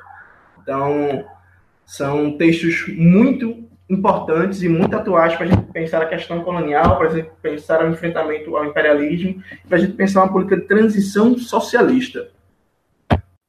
Muito bom. É, João, isso é muito bom. Você pulou 10 anos só da vida da Rosa Luxemburgo. João, vai você. É, então, cara, é, eu, eu, eu, e o Jones, eu vou abandonar um pouco o materialismo e vou entrar no idealismo aqui. Eu e o Jones somos, somos uma só alma, separada em dois corpos pela geografia e reunidas pelo Bolshefitness. Tá? Então, é, eu, eu fico super feliz do Jones ter entrado no podcast. Primeiro, porque todas as pessoas que falavam, João, você fala demais. Agora tem o Jones para dividir isso comigo, então fica mais fácil de eu dividir as críticas de falar demais. Mas, diferentemente de mim, que falo demais, o Jones fala bem demais. Então, vai aí o meu elogio rasgado ao camarada Jones. É, voltando um pouco no tempo, e para pontuar brevemente, porque senão o pessoal, as pessoas na internet, elas se alimentam de maldade e treta, né? E, e, como a gente começou a falar de Venezuela, a gente tem posições ligeiramente discordantes aqui, o pessoal está na loucura para que aconteça uma grande treta. Infelizmente, não será aqui que acontecerá. Eu agora faço às vezes de Molotov, né? O, e vou colocar aqui os nossos queridos panos quentes revolucionários na no backstage aqui do nosso glorioso estúdios de gravação do Revolu Show, onde todos estamos gravando ao vivo, em loco, cada um sentado numa cadeira, recebendo massagens e comendo sushis. A gente estava conversando aqui no backstage, eu e a Diana. A, a minha posição é literalmente ipsis literis a posição do Jones. A gente tem algumas discordâncias pontuais com a Diana, e a Diana já se dispôs também a, quem sabe, no futuro a gente fazer uma live, discutir tudo isso, cada um colocar o seu ponto, que eu acho que é muito importante para a militância poder decidir né, da forma mais pautada e com base possível qual a ação a tomar, lembrando sempre que existe um fio condutor maravilhoso entre todos nós, que é o nosso rechaço ao imperialismo. Rechaço este que me levará de volta ao glorioso ano de 1913, aonde a gente continuaria a, a, a originalmente a, nossa pauta, né? Só pontuando brevemente que existe um texto anterior ao de 1913 que é bem interessante, que eu gostaria até de deixar ele falando bem por cima, para que a Diana mesmo possa pontuar depois, porque a Diana, além da, da, da, da enfim da capacidade teórica, tem a vivência prática, né? Que é o texto da da Rosa Luxemburgo, o direito de voto das mulheres e luta de classe, aonde ela fala um pouco sobre algumas concepções do seu feminismo, que é um feminismo internacionalista e operário, e isso é muito importante a gente pontuar, e a gente não pode deixar essa discussão de fora. Então eu vou deixar essa breve, breve emenda para a Diana poder voltar falando depois, e vou falar um pouco da acumulação do capital. Como todos vocês já sabem, é, eu e o Johnny somos é, o, o, os filhos bastardos de Losurdo no Brasil, né? E o, o nosso marxismo é um marxismo completamente consciente da nossa inserção periférica. E com isso também é um marxismo que luta constantemente contra o imperialismo e contra o colonialismo. O texto de Rosa Luxemburgo de 1913, A Acumulação do Capital, ele não é apenas o maior texto de economia política da, da Rosa Luxemburgo, um texto que teoricamente entra para a história de daqueles textos que todo e qualquer militante marxista que quer se dizer um militante marxista tem que conhecer, seja para criticar, seja para concordar, ele é um texto que veicula as preocupações do terceiro mundismo e da luta anticolonial de Rosa Luxemburgo. Não é nesse texto que ela começa essa luta, não será nesse texto que ela a terminaria. Rosa Luxemburgo sempre nos seus artigos lutou contra o imperialismo em geral e contra particularmente o imperialismo e o colonialismo alemão da casa Hohenzollern. E desde então, mesmo em 1912, ela escreve alguns artigos sobre a, a crise que vinha acontecendo do imperialismo alemão, que quase já principiou a Primeira Guerra Mundial em 1912, e antes disso, na expansão armamentista desse mesmo imperialismo, ela já vinha comentando ela numa série de artigos nos diversos jornais que ela participou. Voltando brevemente aqui ao Acumulação do Capital, o acumulação do capital ele tem uma importância gigantesca teoricamente porque ele é um texto aonde Rosa Luxemburgo argue que o capitalismo tem uma necessidade constante de expansão em áreas não capitalistas para poder conseguir novos mercados, novas fontes de mais-valia, novos reservatórios de trabalho, né? A, a, Rosa Luxemburgo, ela escreve o Acumulação do Capital quase que por uma coincidência. Ela vinha preparando um livro chamado Introdução à Economia Política, que só vai sair trechos dele, algumas coisas foram recuperadas postumamente, é, porque ela estava desde 1907, agora estou em dúvida se é 7 ou 8, acredito que seja 7, é, trabalhando já na Escola de Formação de Quadros do SPD e ela via uma necessidade de popularizar a, a teoria da economia política de Marx, e ao fazê-lo, ela sentiu algumas dificuldades em como expor com precisão esse processo total da, da produção capitalista. E, e, então, nos seus estudos, ela chega à conclusão que existiriam algumas insuficiências na elaboração do próprio problema por, por Marx, que faz com que ela passe a ter, então, uma criação teórica própria. Qual que é a ideia da, da, da Rosa Luxemburgo?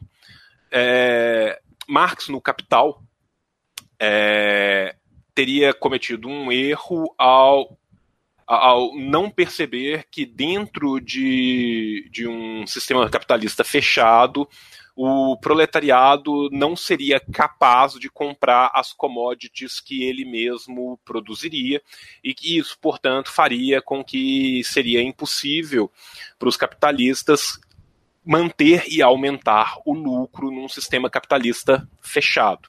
Isso, por sua vez, é, tornaria a demanda para commodities muito baixa. Então, por conseguinte, é, o valor dessas commodities não seria transformado em dinheiro. Portanto, para poder realizar os seus lucros, os capitalistas teriam que passar as suas mercadorias com a mais-valia para economias não capitalistas, e isso explicaria, por sua vez, o fenômeno do imperialismo dos estados dominando as economias mais fracas. Né? É, esse, essa lógica circular dela vai ser duramente criticada né, tanto por economistas marxistas como por economistas não marxistas, né, os economistas marxistas com base muitas vezes na crueza dos próprios argumentos que ela aponta, e os economistas não marxistas, na maioria das suas vezes, eles não estão criticando a teoria construída em si, mas estão criticando as conclusões a partir dessa teoria, muitas vezes defendendo o militarismo e o colonialismo. Esse texto é um texto que é importante demais, fulcral para todas as obras que depois vão vir do capitalismo periférico e dos seus autores, tanto dentro do, do capitalismo, do marxismo ocidental europeu, como do, do, do, marxismo periférico. Eu prefiro o termo marxismo periférico ao termo marxismo oriental, que muitas vezes é usado por Losurdo. É, esse texto, então, ele vai se tornar uma pedra basilar para a gente entender muitas vezes a expansão dos mercados capitalistas via imperialismo, colonialismo, neocolonialismo, e também vai servir hoje em dia na academia para a recuperação do conceito de acumulação por espoliação, por exemplo, em David Harvey. A gente já teve um episódio sobre Harvey, a gente tem profundas discordâncias com boa parte dos conceitos do David Harvey, eu também acho que a forma como ele trabalha o, o processo de acumulação por espoliação é bastante demonstrativo de David Harvey como um grande conhecedor da obra marxiana e um profundo desconhecedor da obra marxista que a continua. Mas é, é muito importante a gente falar desse texto e, e da importância desse texto para toda essa fundação de, de uma ideia de um capital de, um, de, de como que nós da periferia nos inserimos no sistema e das lutas que Rosa Luxemburgo continuou por toda a sua vida até que ela foi ceifada em 1919 num num golpe escandaloso do SPD contra a própria população e os trabalhadores da Alemanha, quando o SPD se vende completamente à sua ala direita, processo que começa ainda em 1914 com a aprovação dos créditos de guerra. Né? Lembrando que pouco depois da acumulação do capital, em 1914, a gente tem a Primeira Guerra Mundial. A gente tem na Alemanha a aprovação dos créditos de guerra por parte do SPD, numa votação em que a ala esquerda do SPD perde essa votação internamente. Dos 141, se eu não me engano, dos deputados então da bancada do SPD, 11 apenas queriam votar contra os créditos de guerra quando eles foram pedidos a primeira vez, mas eles todos se colocam né, pela disciplina partidária e votam uníssonos a favor. Um destes 11 foi Karl Liebknecht, né, filho de um dos, dos fundadores e um dos grandes combatentes das leis antissocialistas. E quando se tem a segunda votação, então, para pedir ainda mais créditos de guerra, com a máquina de guerra já correndo solta, né, com os trabalhadores um matando aos outros, é Karl Liebknecht quem vota sozinho contra os créditos de guerra e é enviado então ao front de batalha. É, Karl Liebknecht é uma figura extremamente importante, é um grande camarada, um grande revolucionário, e também um grande marxista, escreveu algumas boas obras que teoricamente não são tão importantes quanto sua vida de luta. Mas Karl Liebknecht, então, vai passar a agir em uníssono com, com Rosa Luxemburgo, primeiro como ala esquerda do SPD, depois já como Liga Espartacus e finalmente na fundação do KPD em 1 de janeiro de 1919. Para abrir de novo a fala aos meus camaradas, eu vou permitir fazer uma transição já para nossa próximo livro aqui, né? Antes da gente entrar né, a gente já falou bastante da Revolução Russa, mas antes da gente entrar nos finalmente e do que acontece com a Liga Espartacus, o KPD e como se dá o assassinato brutal de Rosa Luxemburgo e Karl Liebknecht, que também seria assassinado posteriormente no mês de março, Léo Yogiches, né, esses três homens, essas três figuras responsáveis pela transformação da Liga Espartacus em KPT e por, por terem comandado direta e indiretamente a insurreição da Liga Espartacus em 1918 1919 na Alemanha. Né? É, eu quero abrir a fala para que tanto a Diana possa pontuar o que eu falei lá no começo, quanto a gente possa avançar e falar um pouco da brochura de Június, né, que sai depois como a crise da social-democracia, que o, o Jones já falou bastante dela, mas eu acho que a gente devia pontuar ela levemente, assim, só falar de como que essa leitura na crise da social-democracia vai se ligar depois a as leituras de o que é a Liga Espartacus e nosso programa de situação política, como que essa leitura é uma leitura fundamental para a gente entender a formação do KPD alemão e os desdobramentos ulteriores que levam ao assassinato de Rosa Luxemburgo e de Karl Liebknecht.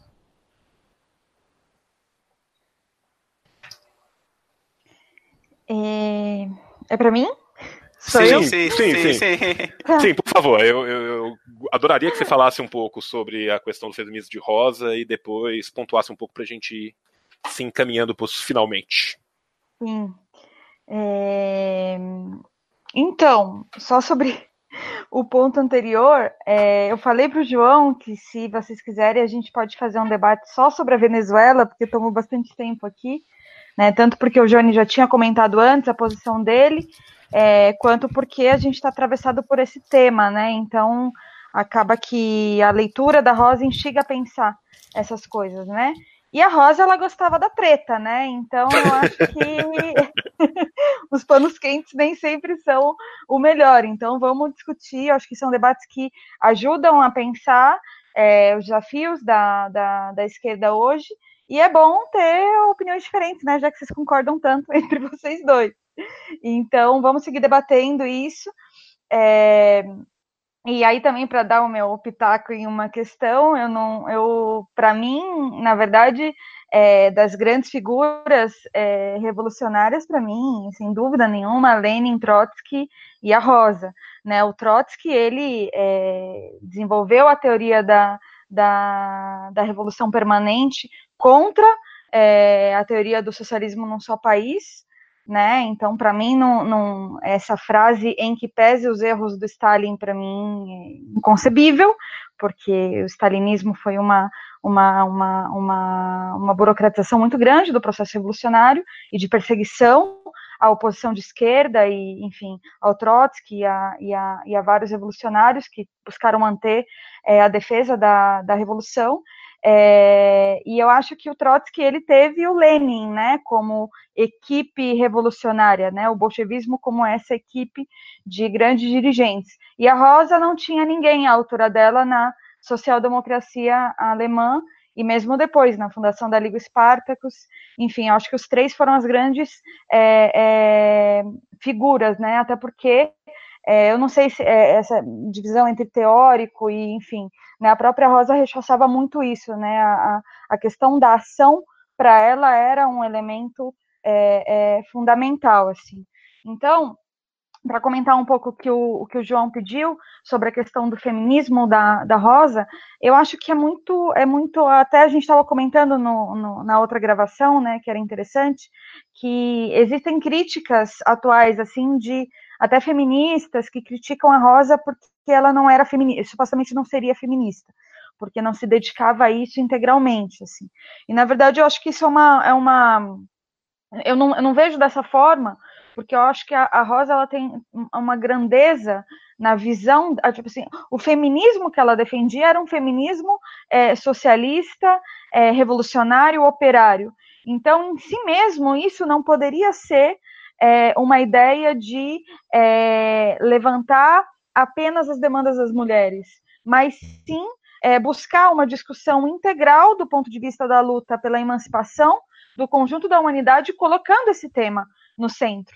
Né? Não à toa esse, texto que o João citou, toda a discussão que ela fazia com a Clara Zetkin, que foi uma grande é, é, organizadora das mulheres revolucionárias na, na, na Segunda Internacional, é, e todo o combate que ela dava enquanto figura, sendo mulher também, fazendo todos esses debates políticos, né, seja brutalmente contra é, as alas reformistas do partido, ou também debatendo com os companheiros que faziam parte da sua própria ala revolucionária, como era o Lenin e o, e o Trotsky, com quem ela divergiu várias vezes. Né, e várias vezes também concordou com Trotsky, divergindo do Lenin, enfim, e eles divergiam entre si também. Então, é, eu acho que, que, que nos ajuda muito a pensar hoje, ou seja, não, não é possível utopia dissociar a luta contra da luta contra a exploração. Eu acho que é uma rosa nesse ponto de vista. Ela sofreu uma série de, de de, de percorrendo mulher num ambiente que era majoritariamente masculino, né, onde a maioria dos dirigentes eram homens, então são poucas dirigentes mulheres, e ela conseguiu, enfim, virar uma, uma, uma referência também desse ponto de vista. Assim. Então, eu acho que é, é, é muito rico para a gente resgatar esse tipo de feminismo, que é um feminismo que vem ligado a uma estratégia para derrubar é, o sistema capitalista. Assim. Depois, para comentar bem brevemente, porque o Janis tinha falado né, sobre a questão da, da brochura Júnior, né, mas, enfim, toda a luta política que ela deu com Kautsky, tudo isso que a gente estava conversando, já foi delineando né, essa ala, ala esquerda que vai se conformar de fato com a traição da social-democracia alemã é, durante né, com a aceitação do enorme acontecimento que o Lenin não acreditou. Né? O Lenin, inclusive, demorou para ver que o Kautsky estava assumindo posições reformistas. O Trotsky fala isso. A Rosa Luxemburgo, muito antes do Lenin, já estava vendo e dando essa luta política na social-democracia alemã. Né? Então, isso faz com que se delineie mais essa, essa, essa ala né, da, da Rosa, junto com, com Karl Liebknecht, e ela é presa logo depois, em 1915. Né, ela vai ficar três anos na, na, na prisão. E aí onde ela elabora essa crítica à social-democracia alemã, mostrando muito fortemente o seu viés internacionalista, né, que vai se comprovar em vários momentos depois também. Né? Então ela desenvolve essa, essa, essa crítica, que depois vai ficar com esse nome, né, brochura ou folheto Júnior, é, e que vai dar as bases para para a formação da Liga Espartacus. né, que, enfim, vai atuando na, na, na, na social-democracia alemã, na sua ala contra a guerra, digamos assim, e depois vai fundar é, o Partido é, Comunista Alemão, né, que eu tinha até me referido a isso antes, uma divergência entre o Lenin e a Rosa sobre quando teria que ter sido fundado isso. Né? Esse debate também, é, toda essa crítica à social-democracia alemã, né, esse viés internacionalista da Rosa é atravessado é, pela própria Revolução Russa de que aí também é todo um, um debate é, específico, né? E é, é, é interessante porque ela estava presa durante esse processo. O, o questiona isso, dizendo que ela tinha pouco acesso a, a, ao que estava acontecendo na Rússia. A Isabel Loureiro fala que não, que na verdade ela teve acesso, enfim, tem, tem, tem, tem uma série de controvérsias em relação a isso, mas o fato é que ela escreve também um documento sobre a Revolução Russa, onde ela faz algumas críticas, né, sobre a questão do campo, sobre a questão da Assembleia Constituinte, é, tem o debate sobre a autodeterminação dos povos, que o João tratou no começo também, né, mostrando a diferença de enfoque é, do Lenin da Rosa vindo de países diferentes, né, e pesos diferentes sobre a luta contra o nacionalismo, né, e esse documento depois é, é muito usado para deturpar as posições da Rosa como se ela tivesse contra os bolcheviques, quando na realidade ela estava fazendo debates é, dentro de uma mesma ala revolucionária, né.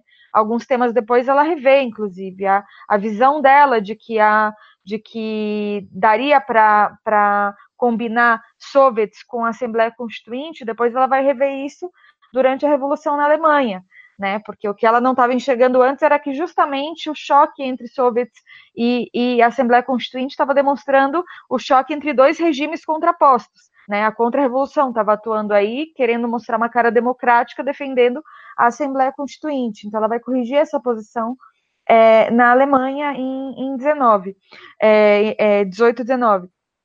E, enfim, então fazer esses comentários mais rápidos assim. E eu não sei se eu vou ter depois outro tempo de, de, de fechamento. Vou ter mais tempo de fechamento? Vai, vai, vai, sim, vai, sim, vai, sim. Ah, tá bom. Então depois eu comento mais coisas. Jones Manuel. Olá. Parte, parte final aí da, da trajetória da, da Rosa, né? O que a Liga, o que, a Liga Espartos, é, nosso programa e situação política, KPD, com você. Vamos lá. É, eu acho que essa parte final da obra da Rosa, ela é fundamental, dentre outras coisas, para quebrar o mito da Rosa antileninista, né? Porque existe uma tese fundamental que o Estivão Mesaros defende naquele livro, O Poder da Ideologia, que foi lançado pela Boitempo, no Brasil. Tem um capítulo dedicado à obra da Rosa Luxemburgo, nesse livro gigante de mais de 500 páginas. Com 30% de desconto. Opa!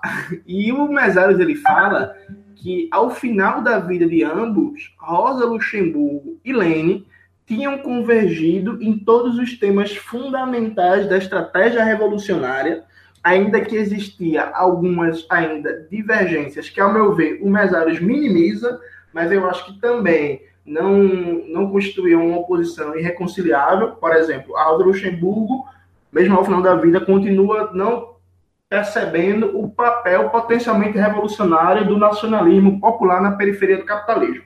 E o Lenin percebia isso muito bem, inclusive com a flexibilidade tática muito ampla, chegando a apoiar o Kemal Atatürk na Turquia, que entendia que ele seria parte de uma revolução democrática no, no Oriente. Pois bem, Rosa e Lênin, eles. Rosa, ao mesmo tempo que concorda com várias teses fundamentais de Lênin, Lênin concorda com várias teses fundamentais de Rosa. Então, quando ó, ó, Rosa funda o Partido Comunista Alemão no processo da, da Revolução Alemã de 1918, é, aquelas velhas polêmicas entre Rosa e Lenin, por exemplo, na questão legislativa, já tinham ficado para trás. Lenin ele aprendeu, especialmente com a Revolução já de 1905, que o papel criador das massas na história não deve ser desprezado. Até porque Lenin, quando ele lança o que fazer, ele expressa, ainda que de maneira ambígua, uma visão que era as massas tendem para a luta econômica, a luta sindical, que ele chamava de treionista, e para avançarem para uma consciência social-democrata, ou seja, uma consciência revolucionária, né? lembrando que naquela época a social-democracia ainda não tinha rompido com os comunistas, elas precisam de uma vanguarda é, revolucionária que leve a teoria socialista de fora, que é um termo muito ruim que Lenin pegou do Kautsky, mas nunca compreendeu tal como Kautsky. E aí, quando vem a Revolução de 1905, do qual as vanguardas revolucionárias da Rússia não estavam preparados e a massa trabalhadora, de certa forma, pegou as vanguardas de surpresa, Lenin percebeu o papel da espontaneidade num processo revolucionário, algo que Rosa vinha sublinhando há muito tempo. Então, Lenin ele aprendeu muito com Rosa a partir disso e ele muda em diversos aspectos sua teoria da organização, principalmente a partir de 1907. Já Rosa Luxemburgo, quando viu a Revolução Russa e, e a traição da social-democracia alemã ao proletariado no início da Primeira Guerra Mundial, ela percebeu muito mais a importância de um partido de vanguarda, de revolucionários profissionais, disciplinados, que estejam prontos a enfrentar os momentos mais extremos de acirramento da luta de classes. Não que Rosa não compreendia a importância de partidos. Como Diana muito bem falou, Rosa é uma mulher de partidos. Ela passou a vida toda dentro de partidos. Só que ela passou a entender muito mais a importância do partido de vanguarda. E aí há uma convergência entre Rosa e Lene. Então, assim, é, é, uma análise de conjunto da obra de Rosa Luxemburgo é, derruba o mito da rosa antileninista. Só que esses textos, em especial no final da vida, assim, deixam algo muito claro, assim, muito evidente, muito escancarado que esse mito não se sustenta de forma nenhuma. Ele tem o mesmo grau de cientificidade que o mito do Gramsci antileninista, ou seja, o grau de cientificidade é zero. Outro ponto importante é que no congresso de fundação do Partido Comunista Alemão, Rosa Luxemburgo polemiza com uma tese muito cara à social-democracia degenerada, que era pegaram um prefácio de Engels, A Luta de Classes na França, que foi basicamente o último texto que Engels escreveu em vida. Distorceram o texto, suprimiram várias partes e colocaram como se Engels fosse um adorador da legalidade e um defensor de uma transição parlamentar ao socialismo, que é um texto onde Engels fala basicamente que a época da luta de barricadas já acabou porque o desenvolvimento das forças produtivas no âmbito militar foi tão grande que hoje um confronto frontal e direto entre milícias proletárias em barricadas e o exército do Estado burguês, as milícias proletárias não tinham chance. E aí esse texto foi falsificado, assim, Engels escreveu várias cartas para os membros da social-democracia reclamando da falsificação. Rosa não conhecia a história dessa falsificação. Esse texto serviu por anos como um meio que justificativa, especialmente para Kautsky, para defender que a política parlamentarista social-democracia estava correta, porque era, era preconizada pelo último Engels. Inclusive, Rosa Luxemburgo, nesse aspecto, converge com a crítica maravilhosa de Trotsky, que Trotsky ironiza, se não me engano, no programa de transição à social-democracia, porque ela só falava de socialismo em dia de festas, então no dia a dia, né? Luta parlamentar, aquela luta por melhores condições de salário, melhores condições de emprego, e socialismo, dia de festa, aniversário de Karl Marx, aniversário da Comuna de Paris. Aí a gente fala de socialismo na revista teórica do partido. Rosa ela critica esse texto de Engels e ela fala mais ou menos assim: mesmo se Engels tivesse morrido, tiver morrido com essa posição, ele está errado. Aí você vê a postura de Rosa Luxemburgo, ela não se de... ela não parava frente a argumentos de autoridade. Ela não conhecia a história da falsificação do texto, conhecia a obra todinha de Engels, achava que tinha algo estranho aí. Ela, ela sentia o faro assim, ela tem algo estranho nessa história mas não conhecia a história completa, mas assim, ó, mesmo se Engels tiver dito isso, ele está errado. Por quê?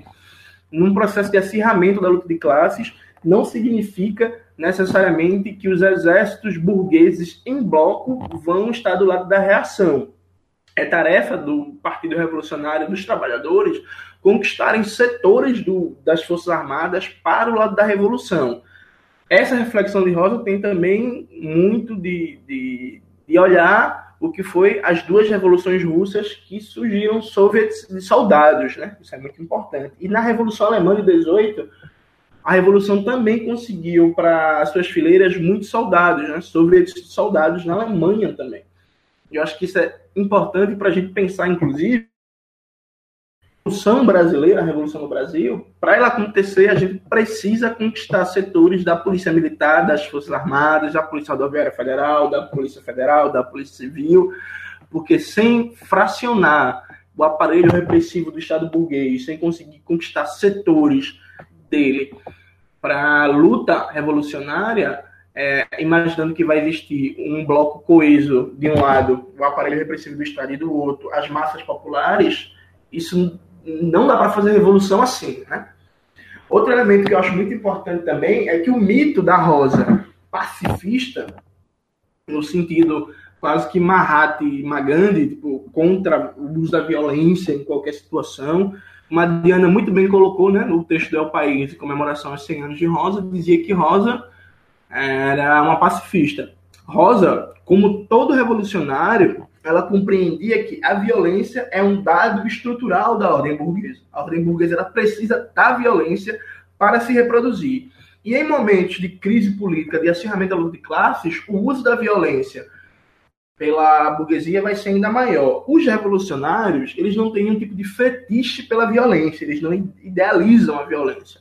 Rosa combateu muito as teorias anarquistas, anarquistas não, desculpa, mas combateu também as teorias terroristas que diziam que grandes atos, como um ato, como matar um primeiro-ministro, seriam necessários para é, fazer as massas acordarem, as massas serem despertadas para a luta política. Rosa ela compreendia que a violência revolucionária ela tem um papel central no processo revolucionário, porque em toda revolução vai chegar um momento que a questão militar vai passar para o primeiro plano, ou seja, o um enfrentamento armado do bloco conservador, do bloco reacionário, que quer preservar a ordem, do bloco revolucionário. Só que essa questão militar ela é sobredeterminada pela questão política. Então, o sucesso da revolução tem um elemento militar e a insurreição, como diria Lenin, é uma arte como tal deve ser tratada, só que a questão central é política.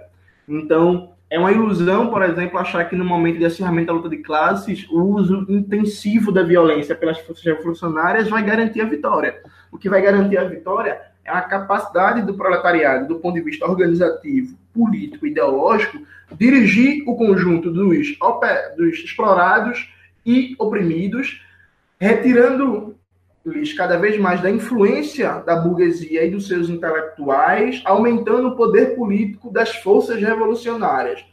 Dentro desse processo, a questão militar vai aparecer, só que não se pode perder tempo com minúcias técnicas, como assim, com, quantas armas a gente vai comprar, quantas balas, é, qual vai ser o plano de ataque. Não que esses elementos não sejam importantes, eles são, mas eles não são determinantes na revolução.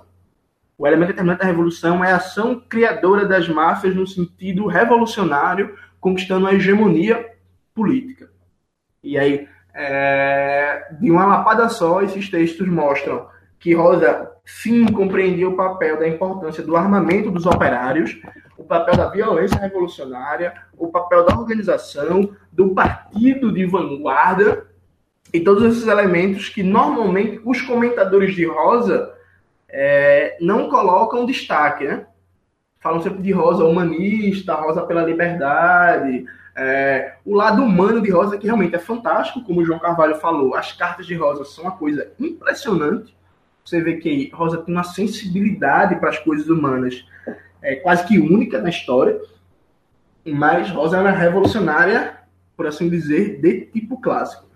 É, acho que para concluir minha parte, né, até porque o podcast já está grandão, eu destaco que hoje, na literatura marxista de origem acadêmica, questões como questões organizativas, de agitação e propaganda, de tática, de estratégia, de política de alianças, da tática da, dos revolucionários para resolver a questão militar e tal, esses temas eles não são debatidos, né? Se debate o marxismo na universidade, ele tende a ganhar características de um sociologismo que oferece análises muito interessantes da realidade, mas não consegue passar através da mediação, análise e ação prática.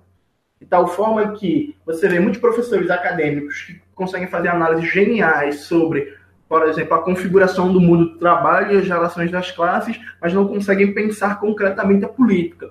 O estudo de revolucionários como Rosa Luxemburgo e tantos outros, né, Gramsci, Lenin, é, Trotsky, Mao, Stalin, Bukharin, Che Guevara, Rui Mauro Marini por aí vai, é fundamental para a gente aprender a pensar política concretamente, a pensar tática, estratégia, organização, agitação e propaganda, finanças, política de aliança, é, dentro da perspectiva revolucionária. Então, assim, Rosa, ela é cada vez mais indispensável, especialmente nessa conjuntura que a gente vive, em que, como a Diana muito bem colocou, a política parlamentarista de conciliação de classes faliu, e a gente precisa de um novo radicalismo político, que é o único que vai conseguir fazer frente realmente a esse momento difícil que a gente vive de ofensiva burguesa comandada pelo protofascista Jair Bolsonaro.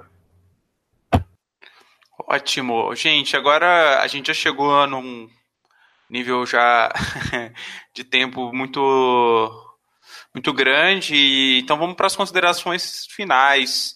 João Carvalho. Bem, é, eu vou fazendo as minhas considerações finais, basicamente duas coisas. Eu vou recuperar um pouco a partir da fala do Jones, né? O que o Jones não falou, só para apresentar o texto para quem não conhece né? Desses textos finais de, de Rosa, para mim, o mais importante de todos é o que quer a Liga Espartacus. O que quer a Liga Espartacus é um texto escrito em 1918, que é quando Rosa está saindo da cadeia libertada pelo povo, né, depois de, de longos três anos que ela está presa em prisão preventiva que constantemente era renovada e renovada e renovada, ou seja, Rosa Luxemburgo foi presa por cometer o grande crime de ser Rosa Luxemburgo, e sua prisão de três em três meses era renovada por mais três meses, sem nenhuma ideia de, de quando ele apareceria. Né? Esse texto ele é publicado no, no, num periódico que é um periódico super importante de estudo e existem compilações dele é, não existem em português dele todo, mas existem em inglês, que é o de Rotefane, né, a bandeira vermelha, né? E nesse momento, o que ela rediz isso, rediz o texto, redige o texto, os espartaquistas eles ainda eram membros do Partido Social Democrata Independente. Quando a ala esquerda é expulsa do, basicamente do, do Partido Social democrata, né? O, depois da, da aprovação dos créditos de guerra, né? A, a, as alas esquerdas e parte da ala central, sai, rompe com o, com o SPD, né? E, e eles formam o Partido Social Democrata Independente, o, o SPD. Né, e os espartaquistas se unem ao SPD, porém mantendo a sua independência ali dentro. Né? E seria exatamente essas divergências entre os espartaquistas e os independentes que vão levar, né, no final de dezembro, a criação do Partido Comunista Alemão, que o Congresso de Fundação né, começa em 31 de dezembro, mas termina e tem de fato a fundação do partido em 1 de janeiro de 19. Né? É, no começo de 18, é muito importante a gente lembrar que vão surgir na Alemanha né, os conselhos de operados e soldados, né, num movimento espontâneo das massas que já estão cansadas e exauridas da guerra, suplicando o seu fim imediato. Vai ser essa vaga revolucionária que vai liberar, libertar Rosa Luxemburgo, né, e vai ter a proclamação da República. Então a Alemanha deixa de ser uma monarquia, passa a ser uma república formalmente, mas as estruturas do poder não se, se mudam porque os sociais-democratas majoritários que já dominavam o governo já estão avançadíssimos na sua tra traição chauvinista e fazem tudo possível para manter. Né? Nas polêmicas de Rosa, ela se refere a duas pessoas como se fosse uma só para demonstrar como que existe uma unidade de pensamento né, completamente traidor e oportunista na ala direita do SPD, né, que ela fala o Ebert Scheidman. Né, Ebert é uma pessoa, Scheidman é outra. Ebert vai ser o primeiro chanceler. E a verdade é que eles se unem com o que há de mais podre e de mais reacionário da então recentemente falecida monarquia alemã para poder manter os grupos do poder no poder e se tornam então um governo lacaio dos Juncker né, e de toda a burguesia e burocracia estatal que existia no recém-morto, recém-falecido Império Alemão. Né? A verdade é que esses grupos que são criados, esses, entre aspas, sovietes alemães, alemãos, alemães, desculpa, né, eles ainda não estão tão radicalizados quanto Rosa Luxemburgo, os espartaquistas e a parte da ala esquerda dos independentes que depois se une a eles na fundação do KPD gostaria. Né? Os partidos burgueses todos é, clamam por uma eleição à Assembleia Nacional, né? enquanto o, a Liga Espartacus é a voz da dissidência, junto com parte da juventude do SPD, que tinha feito um congresso secreto e boa parte dela migrou e concordava com a Rosa Luxemburgo e com os escritos que eram diariamente publicados no Die Rote né, de Liebknecht, de Luxemburgo, de Franz Mehring, entre outros. E é nesse ensejo, então, que se cria o programa do o que era a Liga Espartacus, que será depois conclamado por, por unanimidade como o programa do Partido Comunista Alemão. E esse programa ele é muito importante por, pelo motivo que o Jones já falou, e eu só vou repetir brevemente. Esse é um programa que mostra uma grande evolução, uma grande contingência do pensamento de Rosa Luxemburgo na prática.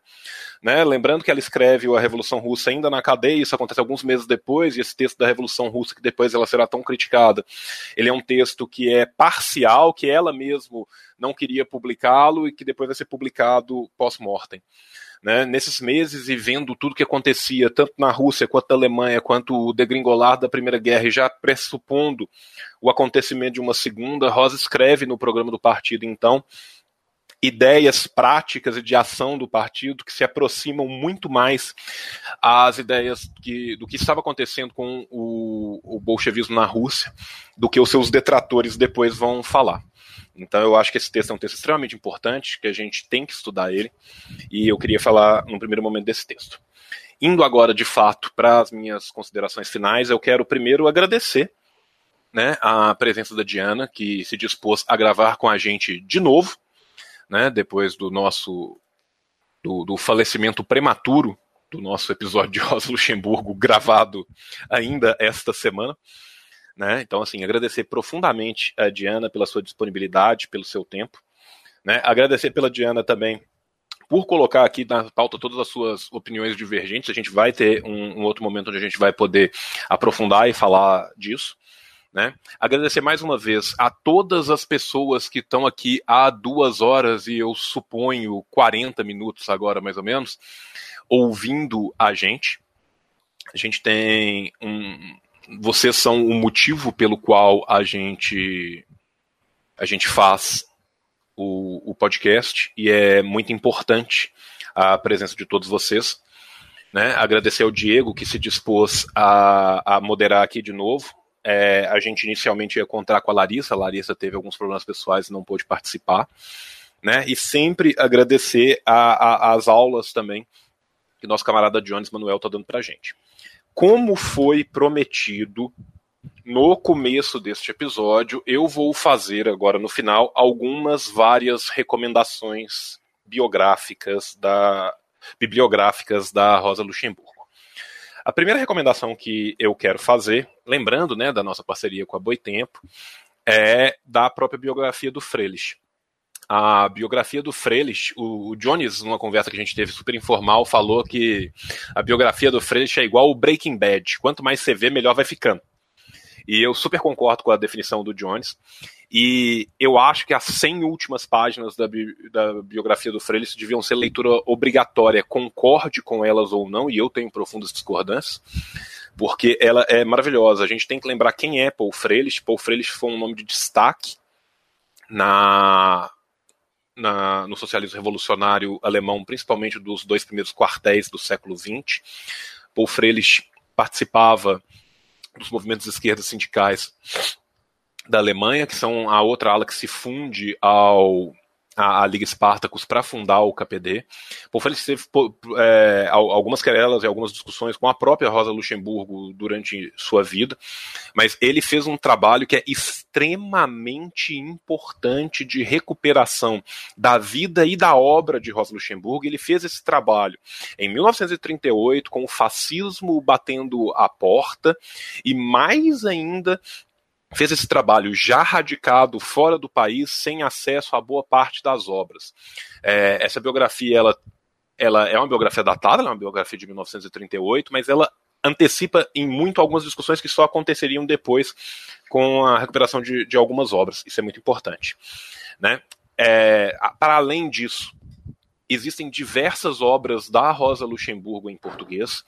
Quem quiser comprar uma, uma coletânea de obras selecionadas muito boa. Existe a coletânea da Unesp, que ela é em três volumes. O último volume, que é o Cartulário, eu até já tinha falado antes.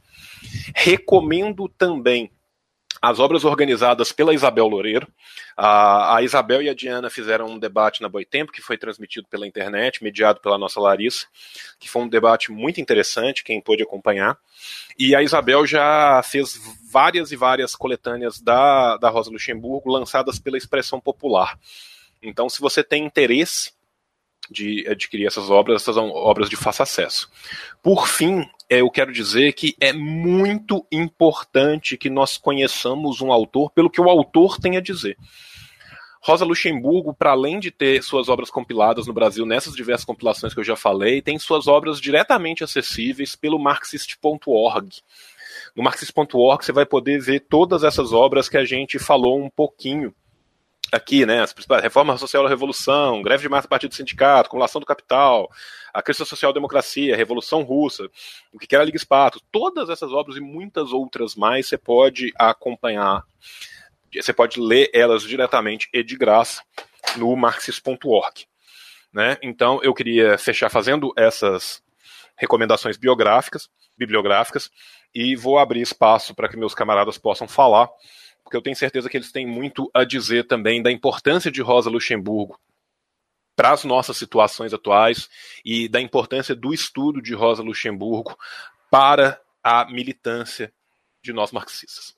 Então eu agradeço mais uma vez a todos os presentes e passo a palavra para quem vier depois de mim. Obrigado, João. Diana, com você. Sim. É, não, vou tentar falar rápido pelo horário e porque, enfim, acho que foi muito, muito bom o debate, a discussão. É, eu acho que, assim, até no dia da, do lançamento do livro, eu falei que eu achava que era uma tarefa militante é, conhecer a obra da Rosa em meio a esse governo Bolsonaro que a gente está. E aí, para relembrar um pouco, o Trotsky, quando do assassinato da Rosa e do, do Kauli Bicknett, ele escreveu um texto dizendo que a força, a moral deles, a luta deles, é, dos dois, dava muita força para seguir de pé ante o inimigo, né? Porque eles morreram de pé diante do inimigo. E eu acho que hoje, frente a tudo isso que a gente está passando, acho que conhecer a obra da Rosa é, nos inspira a ficar de pé diante desse inimigo que está colocado agora, que é esse governo Bolsonaro de extrema-direita, fruto um golpe institucional, esse imperialismo que avança a sua ingerência na América Latina, né, agora em particular na Venezuela, como a gente conversou aqui. Então, eu acho que esse livro é, ele é um, é um chamado à militância revolucionária. Né? E para ser militante revolucionário, tem que debater, sim, as estratégias, para é, chegar no, no, no, mais eficaz possível, né, frente à, à crise capitalista internacional e à situação que está colocada. Então, assim, eu já tinha lido bastante coisa da Rosa, mas eu me apaixonei mais pela Rosa depois que eu li esse, esse, é, essa biografia do Froelich, que é muito interessante, acho que complementa é, bastante coisa do que já tinha sido publicado da Rosa aqui no Brasil. É, enfim, acho que está muito bem o resgate todo que o, que o João fez agora também, para complementar o debate. Enfim, isso. Eu gostei muito de ter participado. duas vezes aqui como iniciante né, de podcast. e eu espero que eu tenha contribuído com o debate, enfim, para quem queria conhecer mais sobre a Rosa, também trazendo leituras e, e posições políticas para o debate. Eu sugeri para o João de vocês fazerem um programa chamado Sem Panos Quentes, para a gente poder polemizar bastante. No debate com a, com a Isabel Loureiro foi bem polêmica a discussão e foi ótimo, porque eu acho que, que isso ajuda né, no debate. Queria chamar todo mundo também a seguir o Esquerda Diário no Facebook, no Instagram, no Twitter. Né, a gente também vai divulgar esse debate lá. E dizer que em breve vão ter lançamentos em São Paulo, no Rio de Janeiro, no Rio Grande do Sul, em Minas Gerais, em Brasília, Rio Grande do Norte, Paraíba e outros estados que procurarem a Iskra e a Boitempo para organizar o lançamento dessa biografia que é Rosa Luxemburgo, Pensamento e Ação. E, e é isso aí. Valeu a todos. Obrigada, João. Obrigada, Diego. Obrigada, Jones. Foi um grande debate. Valeu, Revolution. Oh, obrigado. Obrigado, obrigado mesmo, Diana. Jonas Manuel. Salve, juventude. Então, é, agradecer esse segundo debate sobre Rosa Luxemburgo, né? É, ficou, acho que até ficou melhor que o primeiro, ficou mais instigante, mais polêmico. Valeu demais a participação da Diana, João Carvalho, Diego. É, eu ia fazer recomendações de livros de Rosa Luxemburgo, mas João já fez todo o trabalho, então assim, eu não tenho muito mais o que recomendar. Eu só digo para vocês que estão ouvindo esse podcast, leiam Rosa Luxemburgo, estudem Rosa Luxemburgo. Tipo, a biografias como a do Paul Froelich ajuda a contextualizar a obra da autora, vocês entenderem, serve como uma introdução, mas ao mesmo tempo é, olhem com bastante criticidade qualquer coisa que for escrita sobre a Rosa Luxemburgo que não for dela diretamente. É, procurem apreender o pensamento da Rosa Luxemburgo pela própria Rosa, porque, como eu já disse no começo do podcast, existe uma linha hegemônica no Brasil, inclusive no mundo, é, que diz que Rosa Luxemburgo é uma socialista democrática, uma humanista, uma pacifista, e retira ela da perspectiva revolucionária, radical, e aí é muito importante ler Rosa Luxemburgo com todo o cuidado do mundo, por Rosa Luxemburgo, sem desprezar o auxílio de bibliografias, de textos de base, histórica e tal, mas leiam com bastante atenção. Reforço que na conjuntura que a gente vive, a gente precisa pensar política cada vez mais concretamente e ter um marxismo que reflita sobre questões de organização, de tática, de estratégia, de política de alianças e quem propicia isso é especialmente os marxistas chamados de clássicos, porque os marxistas acadêmicos, no geral, estão distantes desse tema. E quem tiver qualquer dúvida, precisar de auxílio no estudo da de Rosa Luxemburgo, precisar de, de, qualquer ajuda mesmo, pode vir falar comigo no Facebook, no Instagram, no Twitter, enfim, no, no Tinder.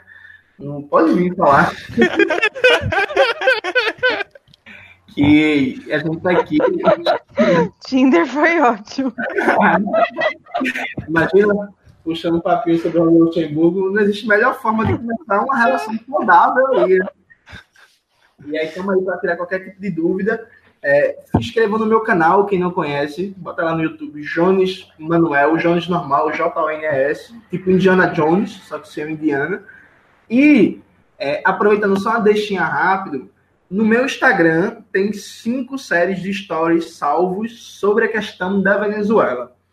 E aí eu tô falando muito no Instagram, a parte dos stories, sobre a questão da Venezuela, recomendando livros, documentários, portais de notícias, fazendo análise, gravando vídeos, enfim, por aí vai. Então quem tiver dúvidas sobre a questão venezuelana, cola lá no meu Instagram, João de Manuel, não tem como não reconhecer. E cola, cola lá, e é isso. Qualquer coisa que precisar, tamo juntos. É nóis. Viva o Revolu Show e até a próxima. Oh, valeu, valeu. Diego, desculpa, cara, desculpa interromper. Eu só quero falar uma última frase antes da gente partir pro nosso tradicional tchau, tchau, cara. Que é uma frase do Partido Comunista do, do México, cara. Que eu acho que é muito boa pro, pro nosso momento, cara. Que é que a injustiça não nos entristeça, que ela nos radicalize. E Rosa Luxemburgo sempre foi brutalmente radical perante toda a injustiça desse mundo. E por mais que ela tenha sofrido muito, ela se permitiu não se entristecer e sempre se radicalizar. Então eu queria deixar essa última frase. Muito bom, muito bom. É, então, gente, espero que vocês, assim como eu, que conheço vários nada da Rosa, só conheço excertos do texto, né, partes da, do, do histórico e das polêmicas, consiga se debruçar aí na biografia, consiga ler as obras da Rosa, refletir criticamente a realidade atual e se somar, né, se organizar e estar tá preparado aí nas lutas, nas trincheiras. É isso, gente. Vamos então dar o nosso tchau no 3, 1, 2, 3. Tchau. Tchau. Tchau, tchau.